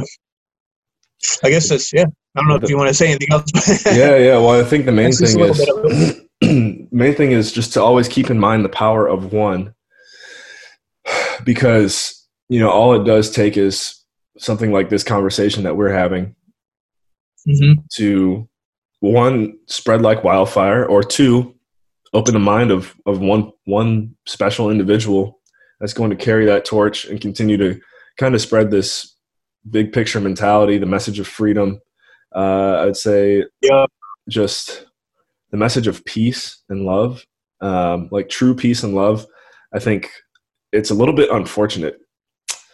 Uh, and I, I think it's been done this way on purpose by you could say probably the forces that really control and influence the world. I'm I'm of the belief that there's a whole other la- layer of control in our world that's behind the government establishments. Like a lot of people think that governments are what's running the world, but I'm a strong believer that there's something behind that. And whoever or whatever it is that's behind that, I would say probably doesn't want the message of love and peace to be fully spread throughout the world, because then once that happens, then it's like, all right, they don't have anyone to control anymore. and then they're, then yeah. and they're out, they're out of luck or whatever. But either way, you know, spreading the message of love and peace, uh, I would say has been categorized as like a hippie thing to do. Mm-hmm. And hippies get like some credit around the world, but at the end of the day, based on, I think how we're taught to think about people who think that way, they don't get as much credit as they should. And, uh, but you gotta, yeah, you gotta look at some of those world leaders that we just mentioned, you know, peace and love, and just having that grand vision of, uh, unity and world peace. Someone's got to do it. Someone's got to have that vision. And even if you think it's impossible or think it'll never happen, you gotta, you might as well, you know, you got one life to live. So maximize what you got and think that way, with the, you know, with the absolute best expectations that you will be the, you will be the next Jesus. You will be the one who changes the world. You can, you can actually, it's actually okay and perfectly fine to think that way, to the point where it's like, if you're not thinking that way, then think, think about doing it. Yeah. No, I completely agree. John Colwill's yeah. the next Jesus. Right? Like, I, I'll long way to you. go. I'll support you on that. Yeah, that's a, that's a great way to. That should be the the ambitious goal, like a lifeline, lifelong goal. That's like, you know, you're always trying to achieve throughout your entire life, because you're never gonna fully get there, but you can get, you can, you know, can almost get there. Mm-hmm. Yeah. Yeah. Um, I forgot what I was just gonna say. Ah. It doesn't matter that much, but yeah, it'll, good stuff. It'll, yeah, it'll come through. Where, um, so we, help me figure out where we started. We're we're a little over. We like two hours and fifteen minutes now. Yeah, I think we started at nine. So. And so, because uh, I'm I'm looking at a Newfoundland clock right now, so I don't know. I'm trying to think for you. Oh. Well, we no, we didn't start it. We we planned on starting at nine. I want to say we started at nine thirty. So what time? Uh, is it we well. We we're gonna start at eight thirty E S T. Oh, we started oh, okay. At nine. We started at nine. Okay. Yeah. What time, what time is it for you now? It's eleven thirteen. Okay. All right. Yeah, we'll go for like like another half hour or so. Yeah. um. Actually, let me see if Nadir messaged us back here too. It's. I mean, it's funny. I think he's he always he always like overthinks things. I think he's probably just getting nervous. Uh, Because he clearly, I don't think he, yeah, he hasn't hopped on the call as far as I've seen. Anyways, Nadir, we no. love you, and thank. Actually, Nadir is the one who inspired us. He's the one who said we got to do video this time, and that's what I did. So, did he? Yeah. So everyone who's looking at our ugly faces right now, morning. So you, you could you could thank Nadir for that. Um. Yeah. So, I think having a grand vision like that is uh, is the best way to live. Um, Great. For me, uh, it's it's amazing. I was looking at uh, so I was I've got pictures. I was looking through some old pictures the other day, and I saw like I was at the inauguration in twenty sixteen with Brandon in D C. You wanna, all right, I see. All right, you want to get into that? Oh yeah, you got to get into it. You got to get all into right, it go. for multiple multiple reasons, because I think again this ties back to what we were saying about racism earlier too, and how like. Every like just for for your own good, like like people, yeah. people really just need to to let go and lighten up and not be so tied to physically like what it is that they look like, because you are not this. This is just what you've yep. been given without yep. a choice. This is what you've been given, and you make the most of it and realize that this is not actually you. So that's why like racism, like just chill. So. Um, I think back to twenty sixteen. Um, oh, and by the way, everyone who's listening to the audio, I was pointing to myself. um, just now, but uh, twenty sixteen, I went to the inauguration with uh, our buddy Brandon Hauser in Washington, D C. And for all of you listening right now, obviously you know who got elected in twenty sixteen. Um, and I have to I have to say a lot of things here. So first and foremost, before the election, um, you know, obviously this. This individual is a very outspoken and loudmouth, and it's re- it's actually very, very, very comical to me how um, even you know six you could say six or seven years ago, every single person in Hollywood or any anyone who's kind of like a part of the mainstream media or influence, like they would they would they would die, they would give anything to be seen at like a Donald Trump hotel party or something like that, right? Like it was, it was like, it was like the cool thing. And it's amazing how like within, you know, this short period of time, all of a sudden it's just come, become the complete opposite, and people just forget things so quickly. Um, cause I guarantee you as, as a person, he's, you know, he's still pretty much probably been the same person this whole time. But I, I really liked when he was running for office, because um, most, as far as I could see, you know, most politicians always get their money from an influencing source that inspires them to say what they're going to say. Um, like a lot of times it's not their own money, so they got to say what whoever's paying them wants them to say. And so when Trump was running for office, I was like, yo, that's sick, because like this guy's not a traditional politician. He's a businessman, and I, you know, I view myself as a businessman, and he's funding his own campaign. Therefore, you know, he actually, he actually might be saying exactly what he wants to say. Like, he's not being influenced by anyone. And I think that was actually, I think that was actually pretty true when he was running for office. Um, and then also, you know, when it came down between, between him and Hillary, because Trump didn't really have much of a uh, political history, but Hillary did. You know, Hillary's killed, not solely responsible, but a part of the deaths of many people, along with uh, someone that many people consider a saint. Pretty much any president, George Bush, Barack Obama, Bill Clinton, Hillary Clinton, all of them are not directly, but tied to the responsibility of deaths of millions of people. It's plain and simple. Yep. Do like just yep. do your research. Um, so Trump's coming through, and he didn't really have any evidence like that against him because he's, he hasn't been in politics. And so, um, and another thing, because I'm, I'm black, you know, you're supposed to vote for Democrat. You're supposed to vote blue because you're black. Otherwise, otherwise you're just being racist to yourself. I'm like, you know, anyone that's coming at me like that, I'm just like, bro, get out of my face and start thinking for yourself, because that is the most idiotic thing ever. And even more idiotic for me, well, not even more, but like it's it's like it's not like I'm doing any better, honestly, by still voting Republican at the time. But at the time, I thought that was the best way to stick it to the system and be like, screw you, I don't care like right. what color I am. I'm I'm gonna vote for like what I, who I want to vote for. And so I, I voted yeah. for Trump. And and since then, I've kind of gotten to a point in life where it's like, pfft, I mean, I just was quoted on this on a podcast I was on recently, but you're never going to vote your way into freedom. And uh, you're never going to vote. You're never going to vote. If a system's broken, voting into it's not going to fix it. It's just going to continue to keep it broken. So there's my yeah. two, two cents on voting and taking a political stance. But um, so, yeah, so I voted for Trump. I went to the inauguration, and I, and I was just looking at how, um, you know, how big of a memory that was for me in my life, and how, in that moment, how proud I was, because, um, you know, in a way also when Trump did win that election, how they, how they portrayed it on the media was like, he won on a Hail Mary. Like, he wasn't supposed to win, and he just came out of nowhere and just won. And again, uh, mm-hmm. Jeff, one of my buddies, Jeff Berwick, who runs the conference I'm going to in Acapulco, Mexico, he always says presidents aren't elected, they're selected. I'm like, yeah, that's probably true. But yeah, uh, so uh, I was all in on Trump, and then I started just self-educating myself once Bitcoin came out, and I started realizing all these different flaws in the government that I never noticed before. And then I also started to realize that Trump was simply just becoming the next puppet. Um, again, you know, this is all my opinion.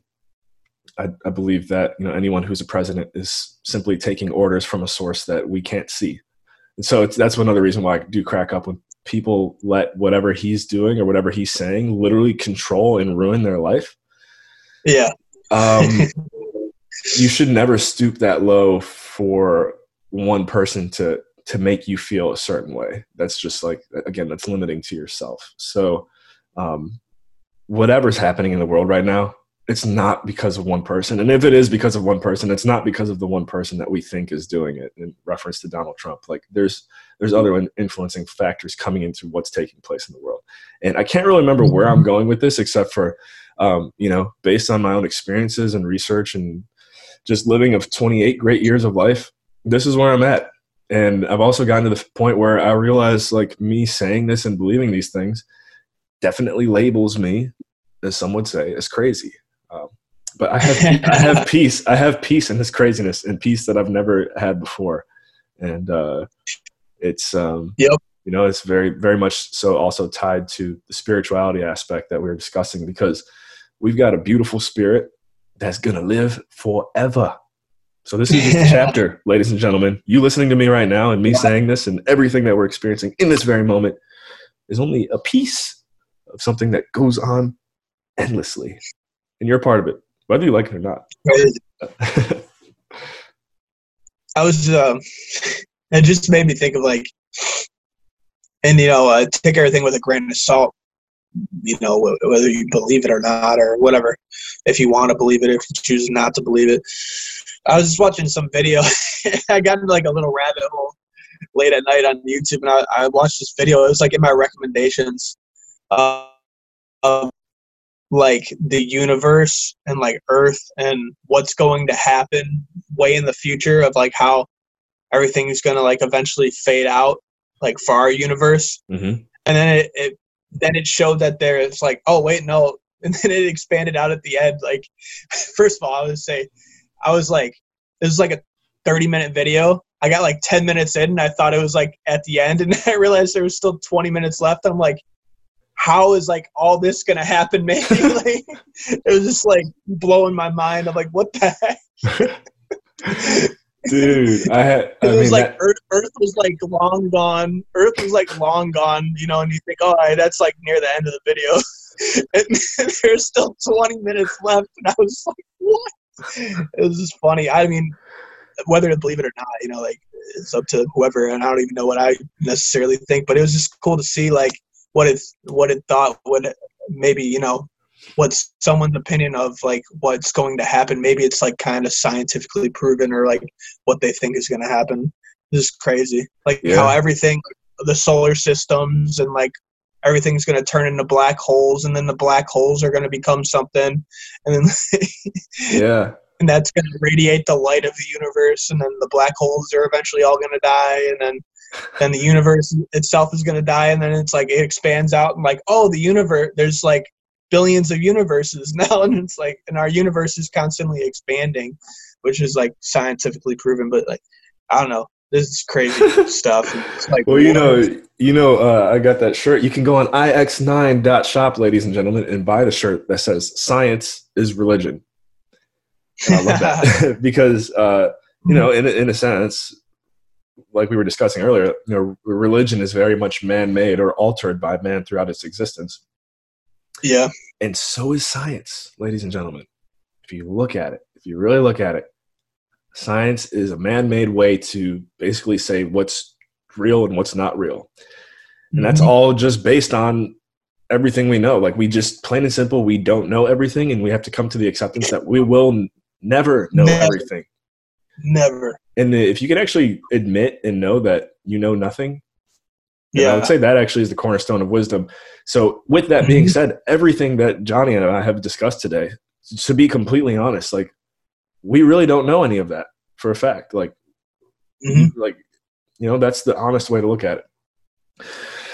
And so in a way, yeah, science, science is religion. And the cool thing about science being religion is you look at like the periodic table of elements from like, even just like the nineteen seventies or whatever, there was, you know, uh, this is going to be off a little bit, but there was like eleven or twelve elements. And then the periodic table of elements today's got like, I don't know, thirty or forty elements on it or something like that. And so it's like remember. in the seventies, we thought we knew everything. And then now we think we knew everything. And like science is going to continue to keep thinking that it knows everything, but it's also going to continue to actually not know everything. And um, yeah, it's, there's just more to find. There's just more that's going to be found out, you know, always. Mm-hmm. And we're never going to know everything. We're always going to be learning new things, like more things that are true or not true that we thought were true. yeah.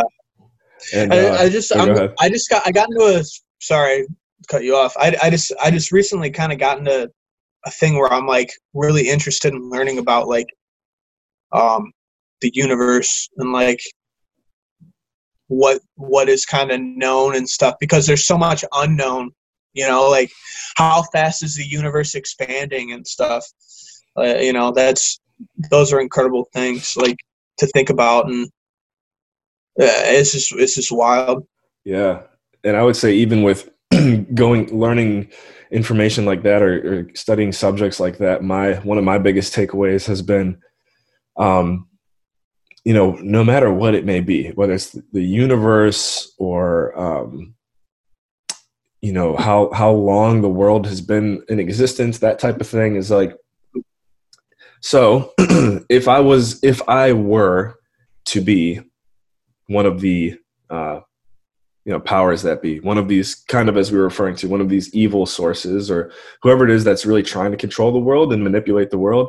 If I were to be one of those individuals, one of the best ways to limit and control a population is to make that population feel like they're so small and insignificant that there's nothing that they can do to influence mm. what I have in control.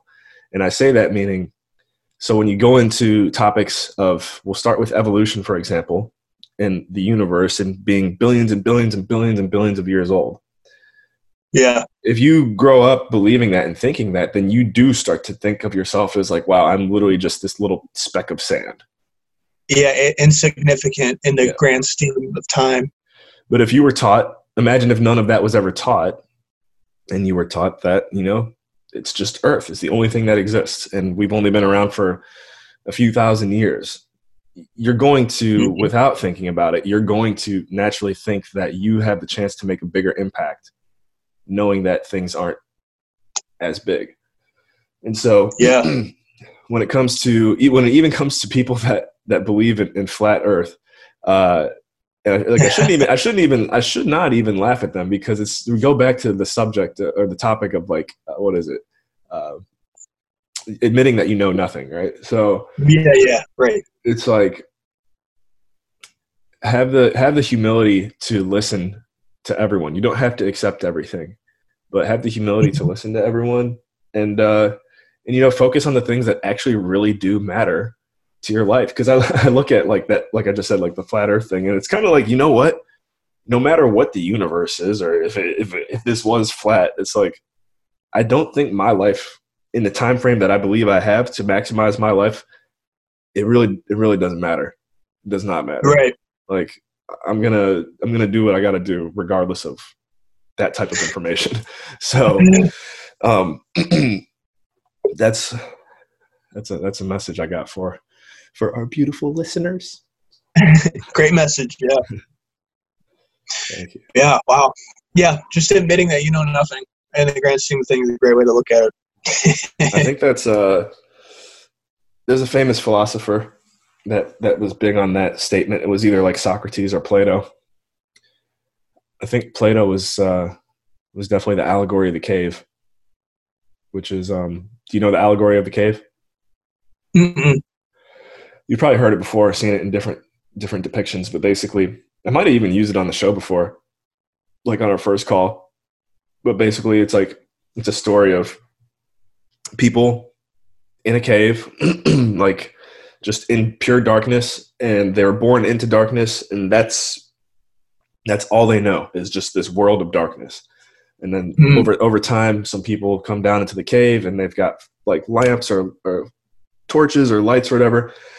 And all of a sudden, wherever these people exploring through the cave kind of set up, their shadows are being cast onto the wall. So the people who are in the darkness can see the shadows being cast into the wall. And they're like, this is like something they've never seen this before. It's like, oh my goodness, like that's something new. Like there's more to life than what we thought. There's something going on over there.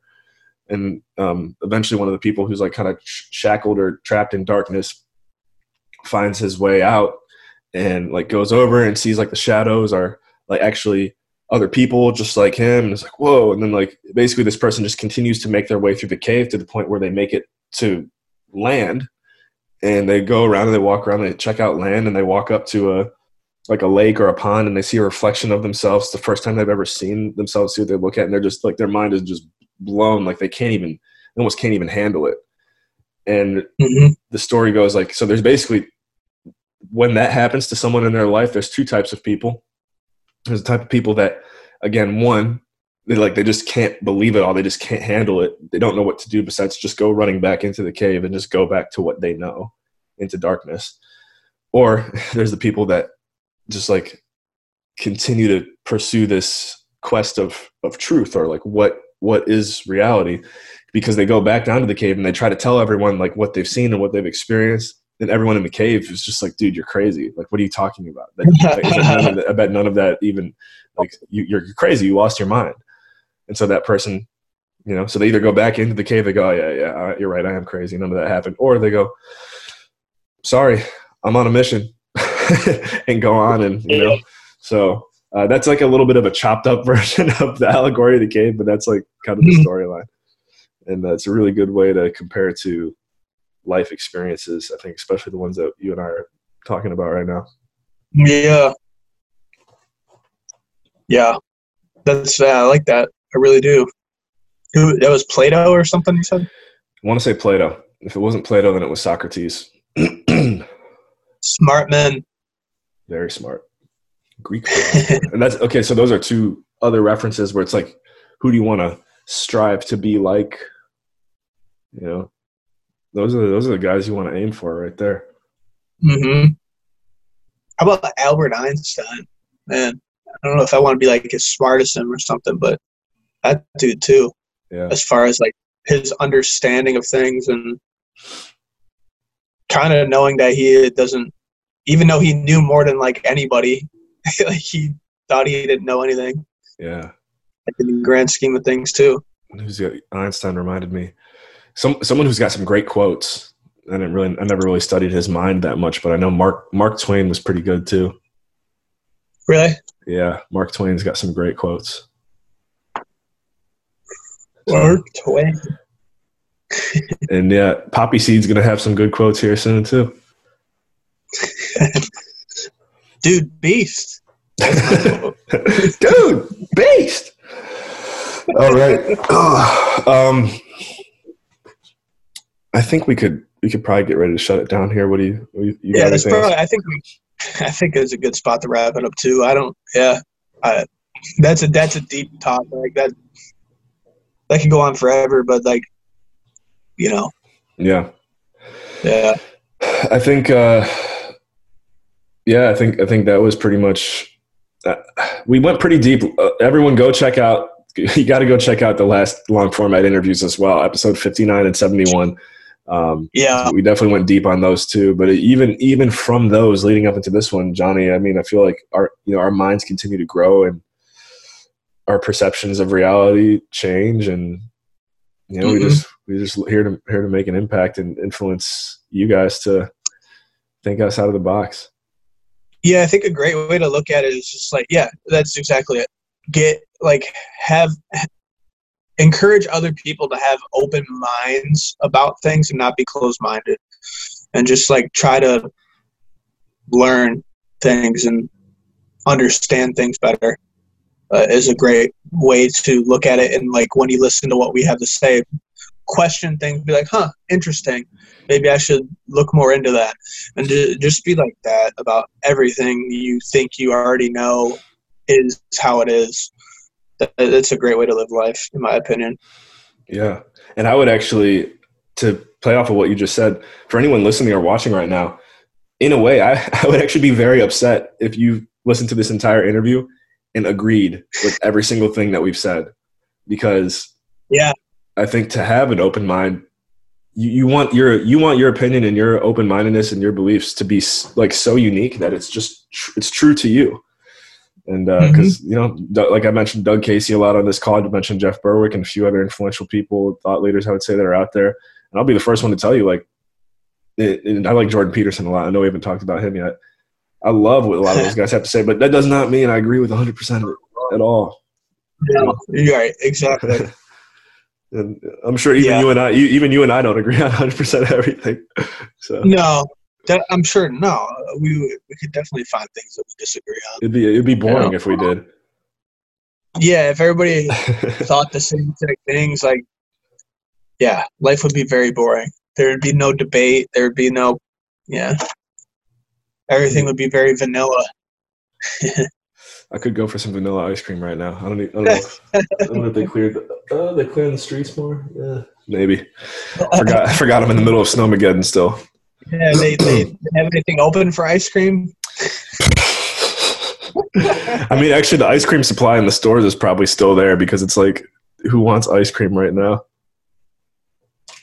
You know? Oh, are you there? Am I losing you? Yeah. Okay, we had a little we had a little glitch there. I want to uh, share. I see the connection's red. Yeah, yeah.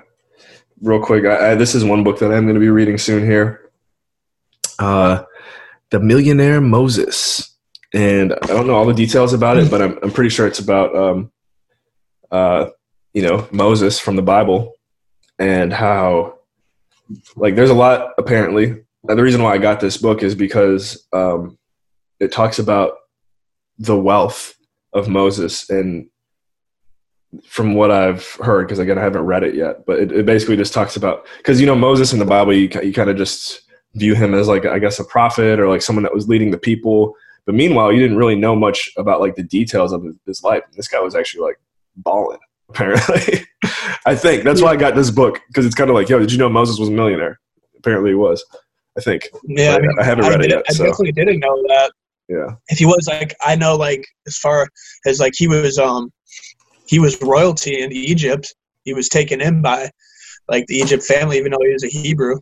Right. So he was like a prince of Egypt, and then uh, decided to leave that. So I didn't know, like, as far as after that goes, if he became something huge, like as like a farmer or something. Livestock. Yeah, I have no idea. I just know that like that storyline is what caught my attention, and that's why I got the book. And uh, I, I really would be in the wrong position to to tell anyone. Um, yeah, you have to let me know. Let me see what it says. Uh, does it have a definition of the introduction? No, it doesn't really have.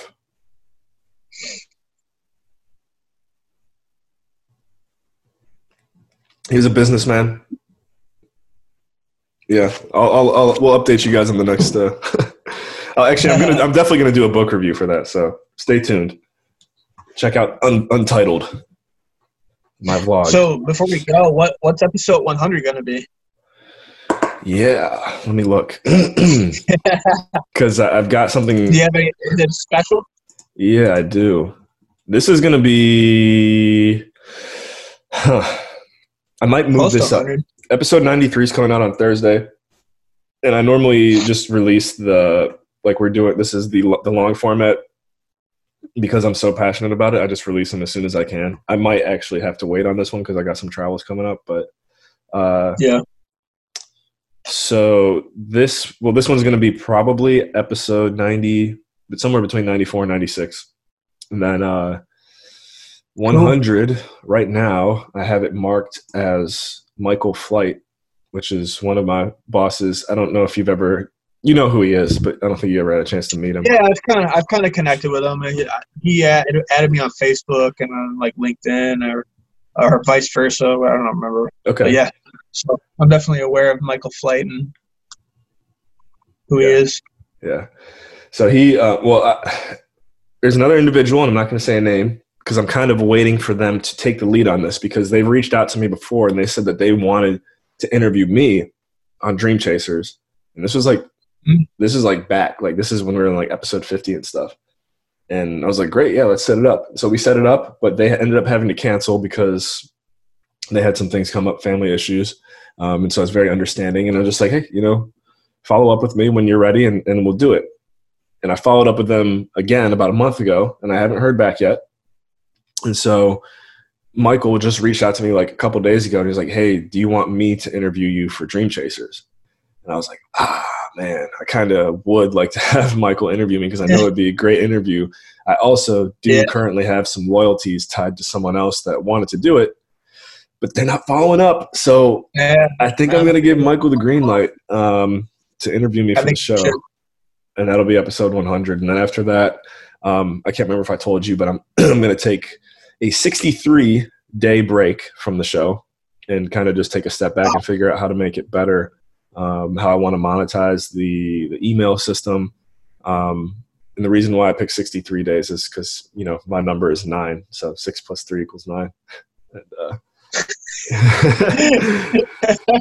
so uh, I'll throw this. I'll, I'll throw this. I'm going to throw, I'm going to throw this teaser out there, though. My buddy Mustafa, who I referenced earlier, um, man, that that dude is truly um, special guy that God's brought into my life, and uh, he speaks Arabic as his first language, and he's very passionate about the same things that we're passionate about, Poppy, and uh, he wants to potentially start doing a version of Dream Chasers in Arabic, and I was like, dude. Oh, so I've kind of given him the timeline. I let him know I'm going to take a break and stuff, and that if he wants to be a part of the future of Dream Chasers, which I would love for him to be, because he'd be really good at it, especially doing it in Arabic, um, you know, that would be around June when uh, I, I make the comeback from Dream Chasers. Roughly it would be around June time, and then also when potentially Dream Chasers in Arabic comes out.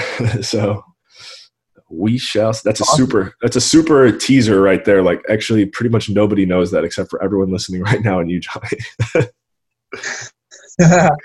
Love it. That's cool. Good stuff.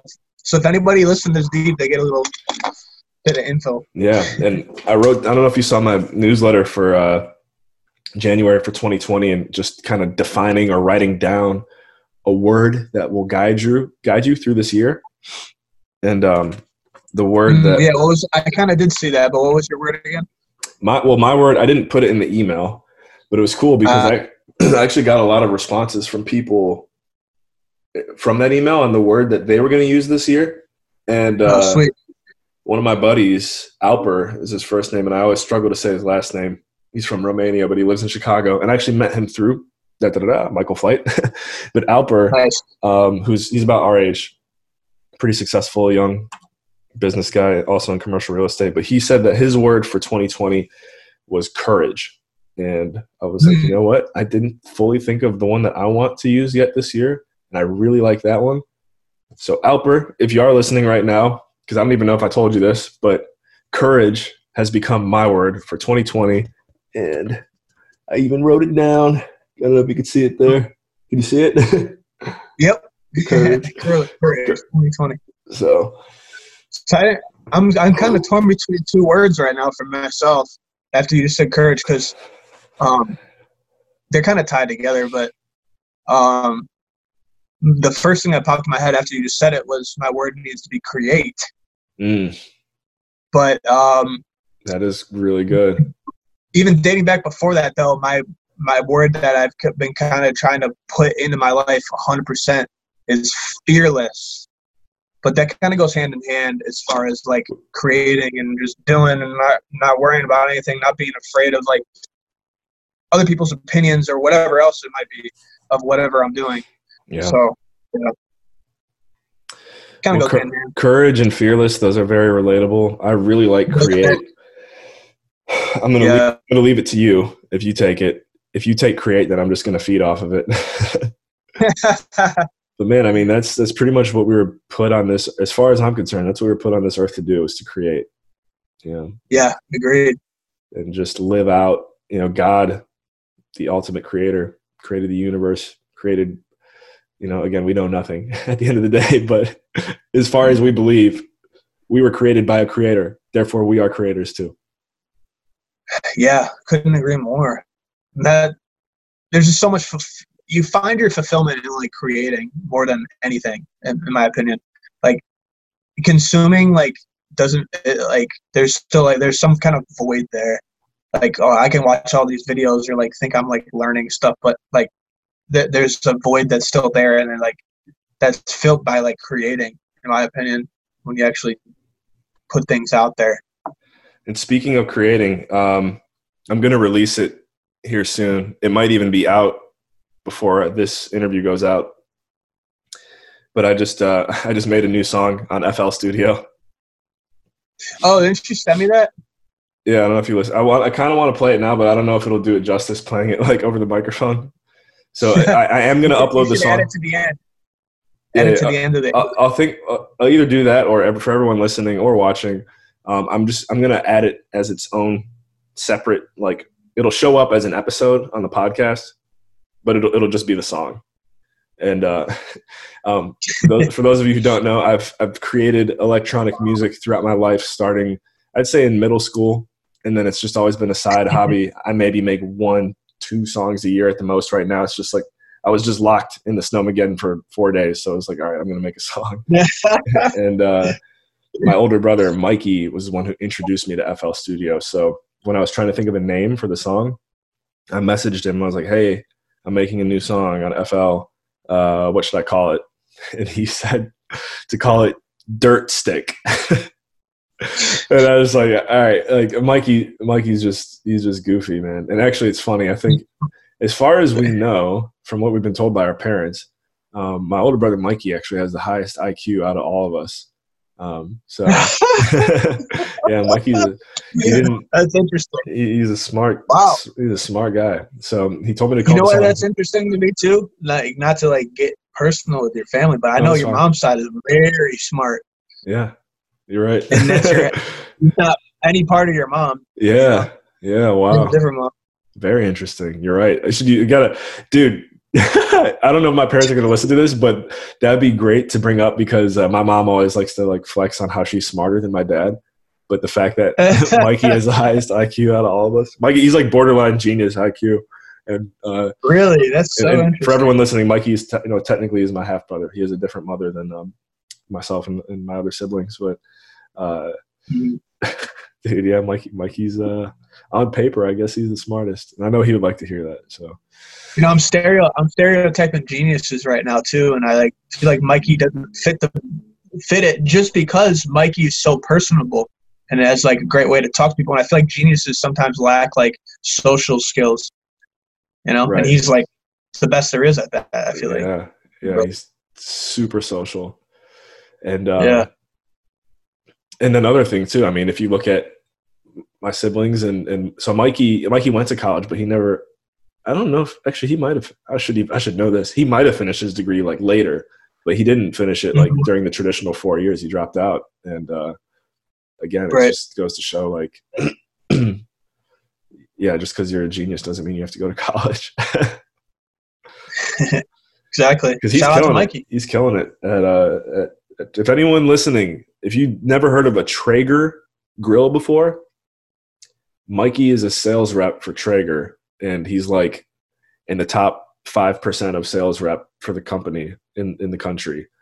So he's just like, dude's amazing. He's killing really. It. We keep, we keep pumping him up like, cause he deserves it. uh, he yeah. introduced me to F L Studio. I don't know why he na- wanted to name the song Dirt Stick. It's just so random. But it's freaking, the two, and I said, two word, first words that popped into his head. Yeah.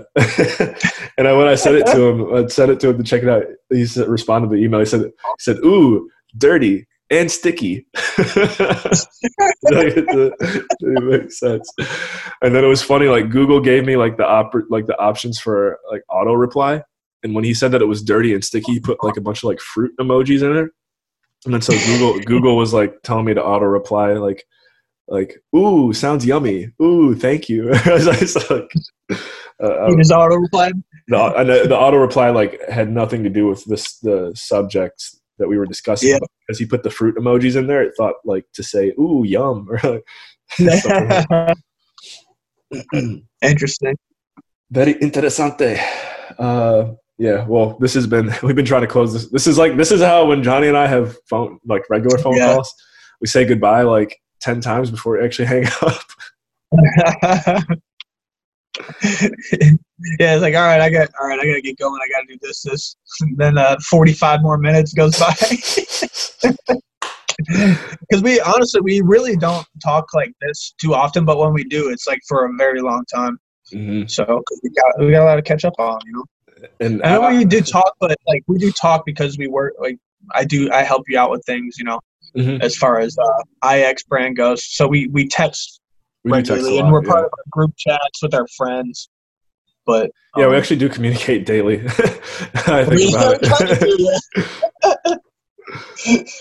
Power of the internet.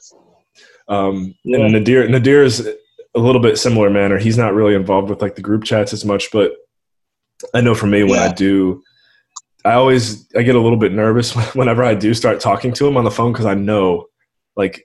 You get on the phone with Nadir, it's going to be a two-hour plus conversation. Like, there's no avoiding it, and it's always good. It's just like the thought of it being two hours kind of scares you from starting it sometimes.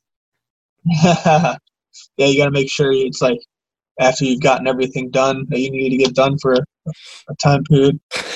Right. I mean, that's kind of goes for us too. If we're if we were going to talk too. Exactly. That's why. That's that's why we're doing this. Uh, yeah. We we set time for this in our schedules to make this happen. Yep. That's for sure. Yep, yep. All right, Pops. Yeah. Shout out to Nadir, though. Shout out to Nadir real quick. Um, cause I, Nadir, we got to catch up. I got to hit you up so we can talk for two hours. He's really going to be happy to hear hear uh, your open-mindedness. I guarantee it. I'm happy to hear. I'm really happy you had the confidence to share it because, uh, yeah, definitely yeah. making yourself vulnerable. But that's how you – So you got to do it. Um, oh, man, I had another thought just run through my head, but it's slipping. So I don't know. We'll bring it. We'll bring the thought back on the next call. Yeah, maybe maybe actual. Well, it, it works out when we don't really have any subject to talk about. That's what, that's what we did today. we we didn't. Yeah, yeah. There's no subjects today. So I don't even know what the best plan is. If there's like bringing something to the table, I guess it just if you have something, bring it. If not, eh. I guess. Oh well, you're talking about sh you're talking about shout outs. Um, maybe we should just give give some shout outs here real quick to uh, to I don't know people in people in your life, because like for me, I know I've been Snapchatting a lot of people the past few days because I got no, no other way to really entertain myself. Wait, Nadir says he's here. What the heck? Yeah. He, oh my God. He must have he must have logged on for like two seconds. We didn't hear him, but it's it was typical typical uh, Nadir. Um, he's like, uh, I don't think I'm ready for it. Honestly, it's quite noisy here. He got a little bit nervous, but that's why we love him. Oh, that's what I was gonna say, guys. Make sure shout outs. Go check out Nadir Price on Instagram. It's N A D I R P R I C E, and you'll be like, wow. His Instagram is definitely better than both of ours. Oh, yeah. I love his Instagram. He is a true creator. Yep. Um, let's see. Let's see. Let's see. Let's see. Let's see you give trying me. to shout people out? What are you trying to do? Yeah, yeah. Did, I mean, did you have any shout-outs you wanted to give? I'll, shout out, I'll say shout-out to the Todds, our, our, our boys at Todd Squad. You all know who you are um, if you're watching. Love you boys. Always great times with the squad. Um, yeah. Nice. Yeah, I'm going to say, uh, let's see, who, who's been getting me through this snowstorm? Kathleen O'Brien, shout out, because we've been playing like Snap, Snapchat pool and uh, like all the little games. I don't know, you ever, you ever played the games on Snapchat? I've done it before, yeah. It's been, it's been like a long time now since they're, I did anything like they're that. They're actually pretty doity. I like never use Snapchat, to be honest, other than the, when I snap the boys, my Bang energy drinks. Yeah, that's a good one. Actually, I, I think this is this is Inside like jokes. this is like this is like P G though. I think actually I could share this one. I was talking to Nadir about it because we were talking about Bang energy, and you know uh -huh. that one that one guy on YouTube. His name's like Vitali or Vitali or whatever. Uh, Vitali. He's like a Russian guy, but he's like been in the U S yeah. for a while. He does like prank videos. He, he was like, yeah, he used to do prank videos. Yeah, he still kind of does. And so like he was going around uh, somewhere in the U S just randomly just walking up to people and just be like, "Hey, do you want to bang?" and like and just kind of like leaving it at that until they like give him a response. I haven't looked at the video yet, but Nadir was telling me about it, and apparently Nadir was laughing his butt off uh, because like this guy would walk up to people and say it, and some some people would be like, Nadir said there was like a couple of like gay guys that he like walked up to and asked, and they were like, yeah, yeah, like where like where do you want to go? And then he would be like, no, no, I mean like like a bang, like like an energy drink. So, um, that guy, I would say that dude is very controversial, and I'm not quite sure what his uh, what his yeah. uh, what his underlying motives are, because I've seen some of his videos. But I, I did have to admit, like when Nadir told me that, I was I was laughing. Yeah, that's yeah. He's definitely controversial, but he's he's he's funny too. But yeah, I don't know. I don't know. I don't know. I don't think I necessarily like that guy. Yeah. Well, I have to say, you know, you, yeah, yeah, because you know, you, you, you, the fact that we don't know him and we have an opinion on him, that right. does that does show that you know he, he's doing things, he's doing things. So you got to respect it, right? Yeah, respect that. Um, Sammy, you know what, Sammy? I don't know your last name, but we met last month, and you, sh I sent her a video of me dancing or something, and she was like, "Haha." Like you are, you are goals or something like that. And I was like, it's like you saying that to me, that that's goals for me. So I'm happy you like me dancing. uh, Jen, thank you for the care package the other day. That was clutch. Otherwise I would have been eating bologna, rice, and tuna for the rest of this snowmageddon. Josh Sell. Shout out. Josh Sell. We gave you a shout out earlier. Uncle Juice, as we like ah, to call Juice. You. Speaking of, speaking of Juice, I need to hit him up. Yeah. definitely got to hit that guy up. Juice. Juice is the only one that doesn't have a Bitmoji in my feed. That's cool. Mustafa, we already gave you shout outs. Poppy, you're definitely going to meet him eventually. Um, yeah. Sounds, we actually, uh, sounds like we'll probably get him on one of these, honestly. Um, Kurt Vader's Darth Vader. He doesn't have any, or actually, no, he doesn't have Instagram. He's only accessible through Snapchat. Gustavo already gave you a shout out. All the Todds. Um, the Goyles. I've got the Goyles here. That's uh, Chelsea and Nicole. You guys know who you are. Goyles. Yeah. Kyla. All right, I think that's enough. Brandon, Col- Brandon Collins. Shouts out to the Peds. Huh? I just said shouts out to the peeps. Oh, I thought you said Keegs. Give the Irish Bros a shout out. Kenan and Chaz oh, Irish. Yeah, shout out to the Irish Bros. Love you boys. Yeah. They're definitely I definitely hang out with them uh, out of like all the boys. I hang out with them the most. I feel like, well, them or Juice. You know, Juice and Courtney. Because, uh, you know, give someone for me and Brooke to hang out with. Not just for that reason, but dude, no, yeah. it's it's important when you, yeah, you got to have, from my days as as being in a relationship, when you got the whole couple connection, go on couple dates. Yeah. Definitely makes it. Uh, yeah, it's good. It's good to have that. It makes it easier. Like, it's hard to, like, if you're, you want, like, when you're just with the boys, like, you don't really want your, I don't know. You're right, you don't really want your, yeah. Well, so I mean, it's like, oh, she can't be a part of that. Like, because it's just like, she wouldn't like it anyways, first off. But that's an important yeah. thing that uh, I would just say, just advice to people in relationships out there, because it was one thing that I feel like I I didn't do enough of in the last relationship that I was in, and I think uh, it just would have been would have been healthy, and I think it's healthy for anyone who's in a relationship is to really set aside time to have, like, for if you're a girl, like, to just have girls' nights with just you and the girls, and no guys around. And then yeah. for the boys to have time with just the boys, because, like, if yeah. you're always with, if your person's always with you, um, it's just like, it's not, it's not bad, but in a way, it, it is actually a little bit limiting, and you kind of keep a certain aspect of yourself tied down within you that. If you don't do that, you never get a chance to express it. And then when you kind of hold that, those feelings back, then they can leak over it maybe into other parts of your life where you wouldn't want that to happen. So I, I completely agree. one hundred percent. Time with, time with the boys is doity, as we like to say. Yep.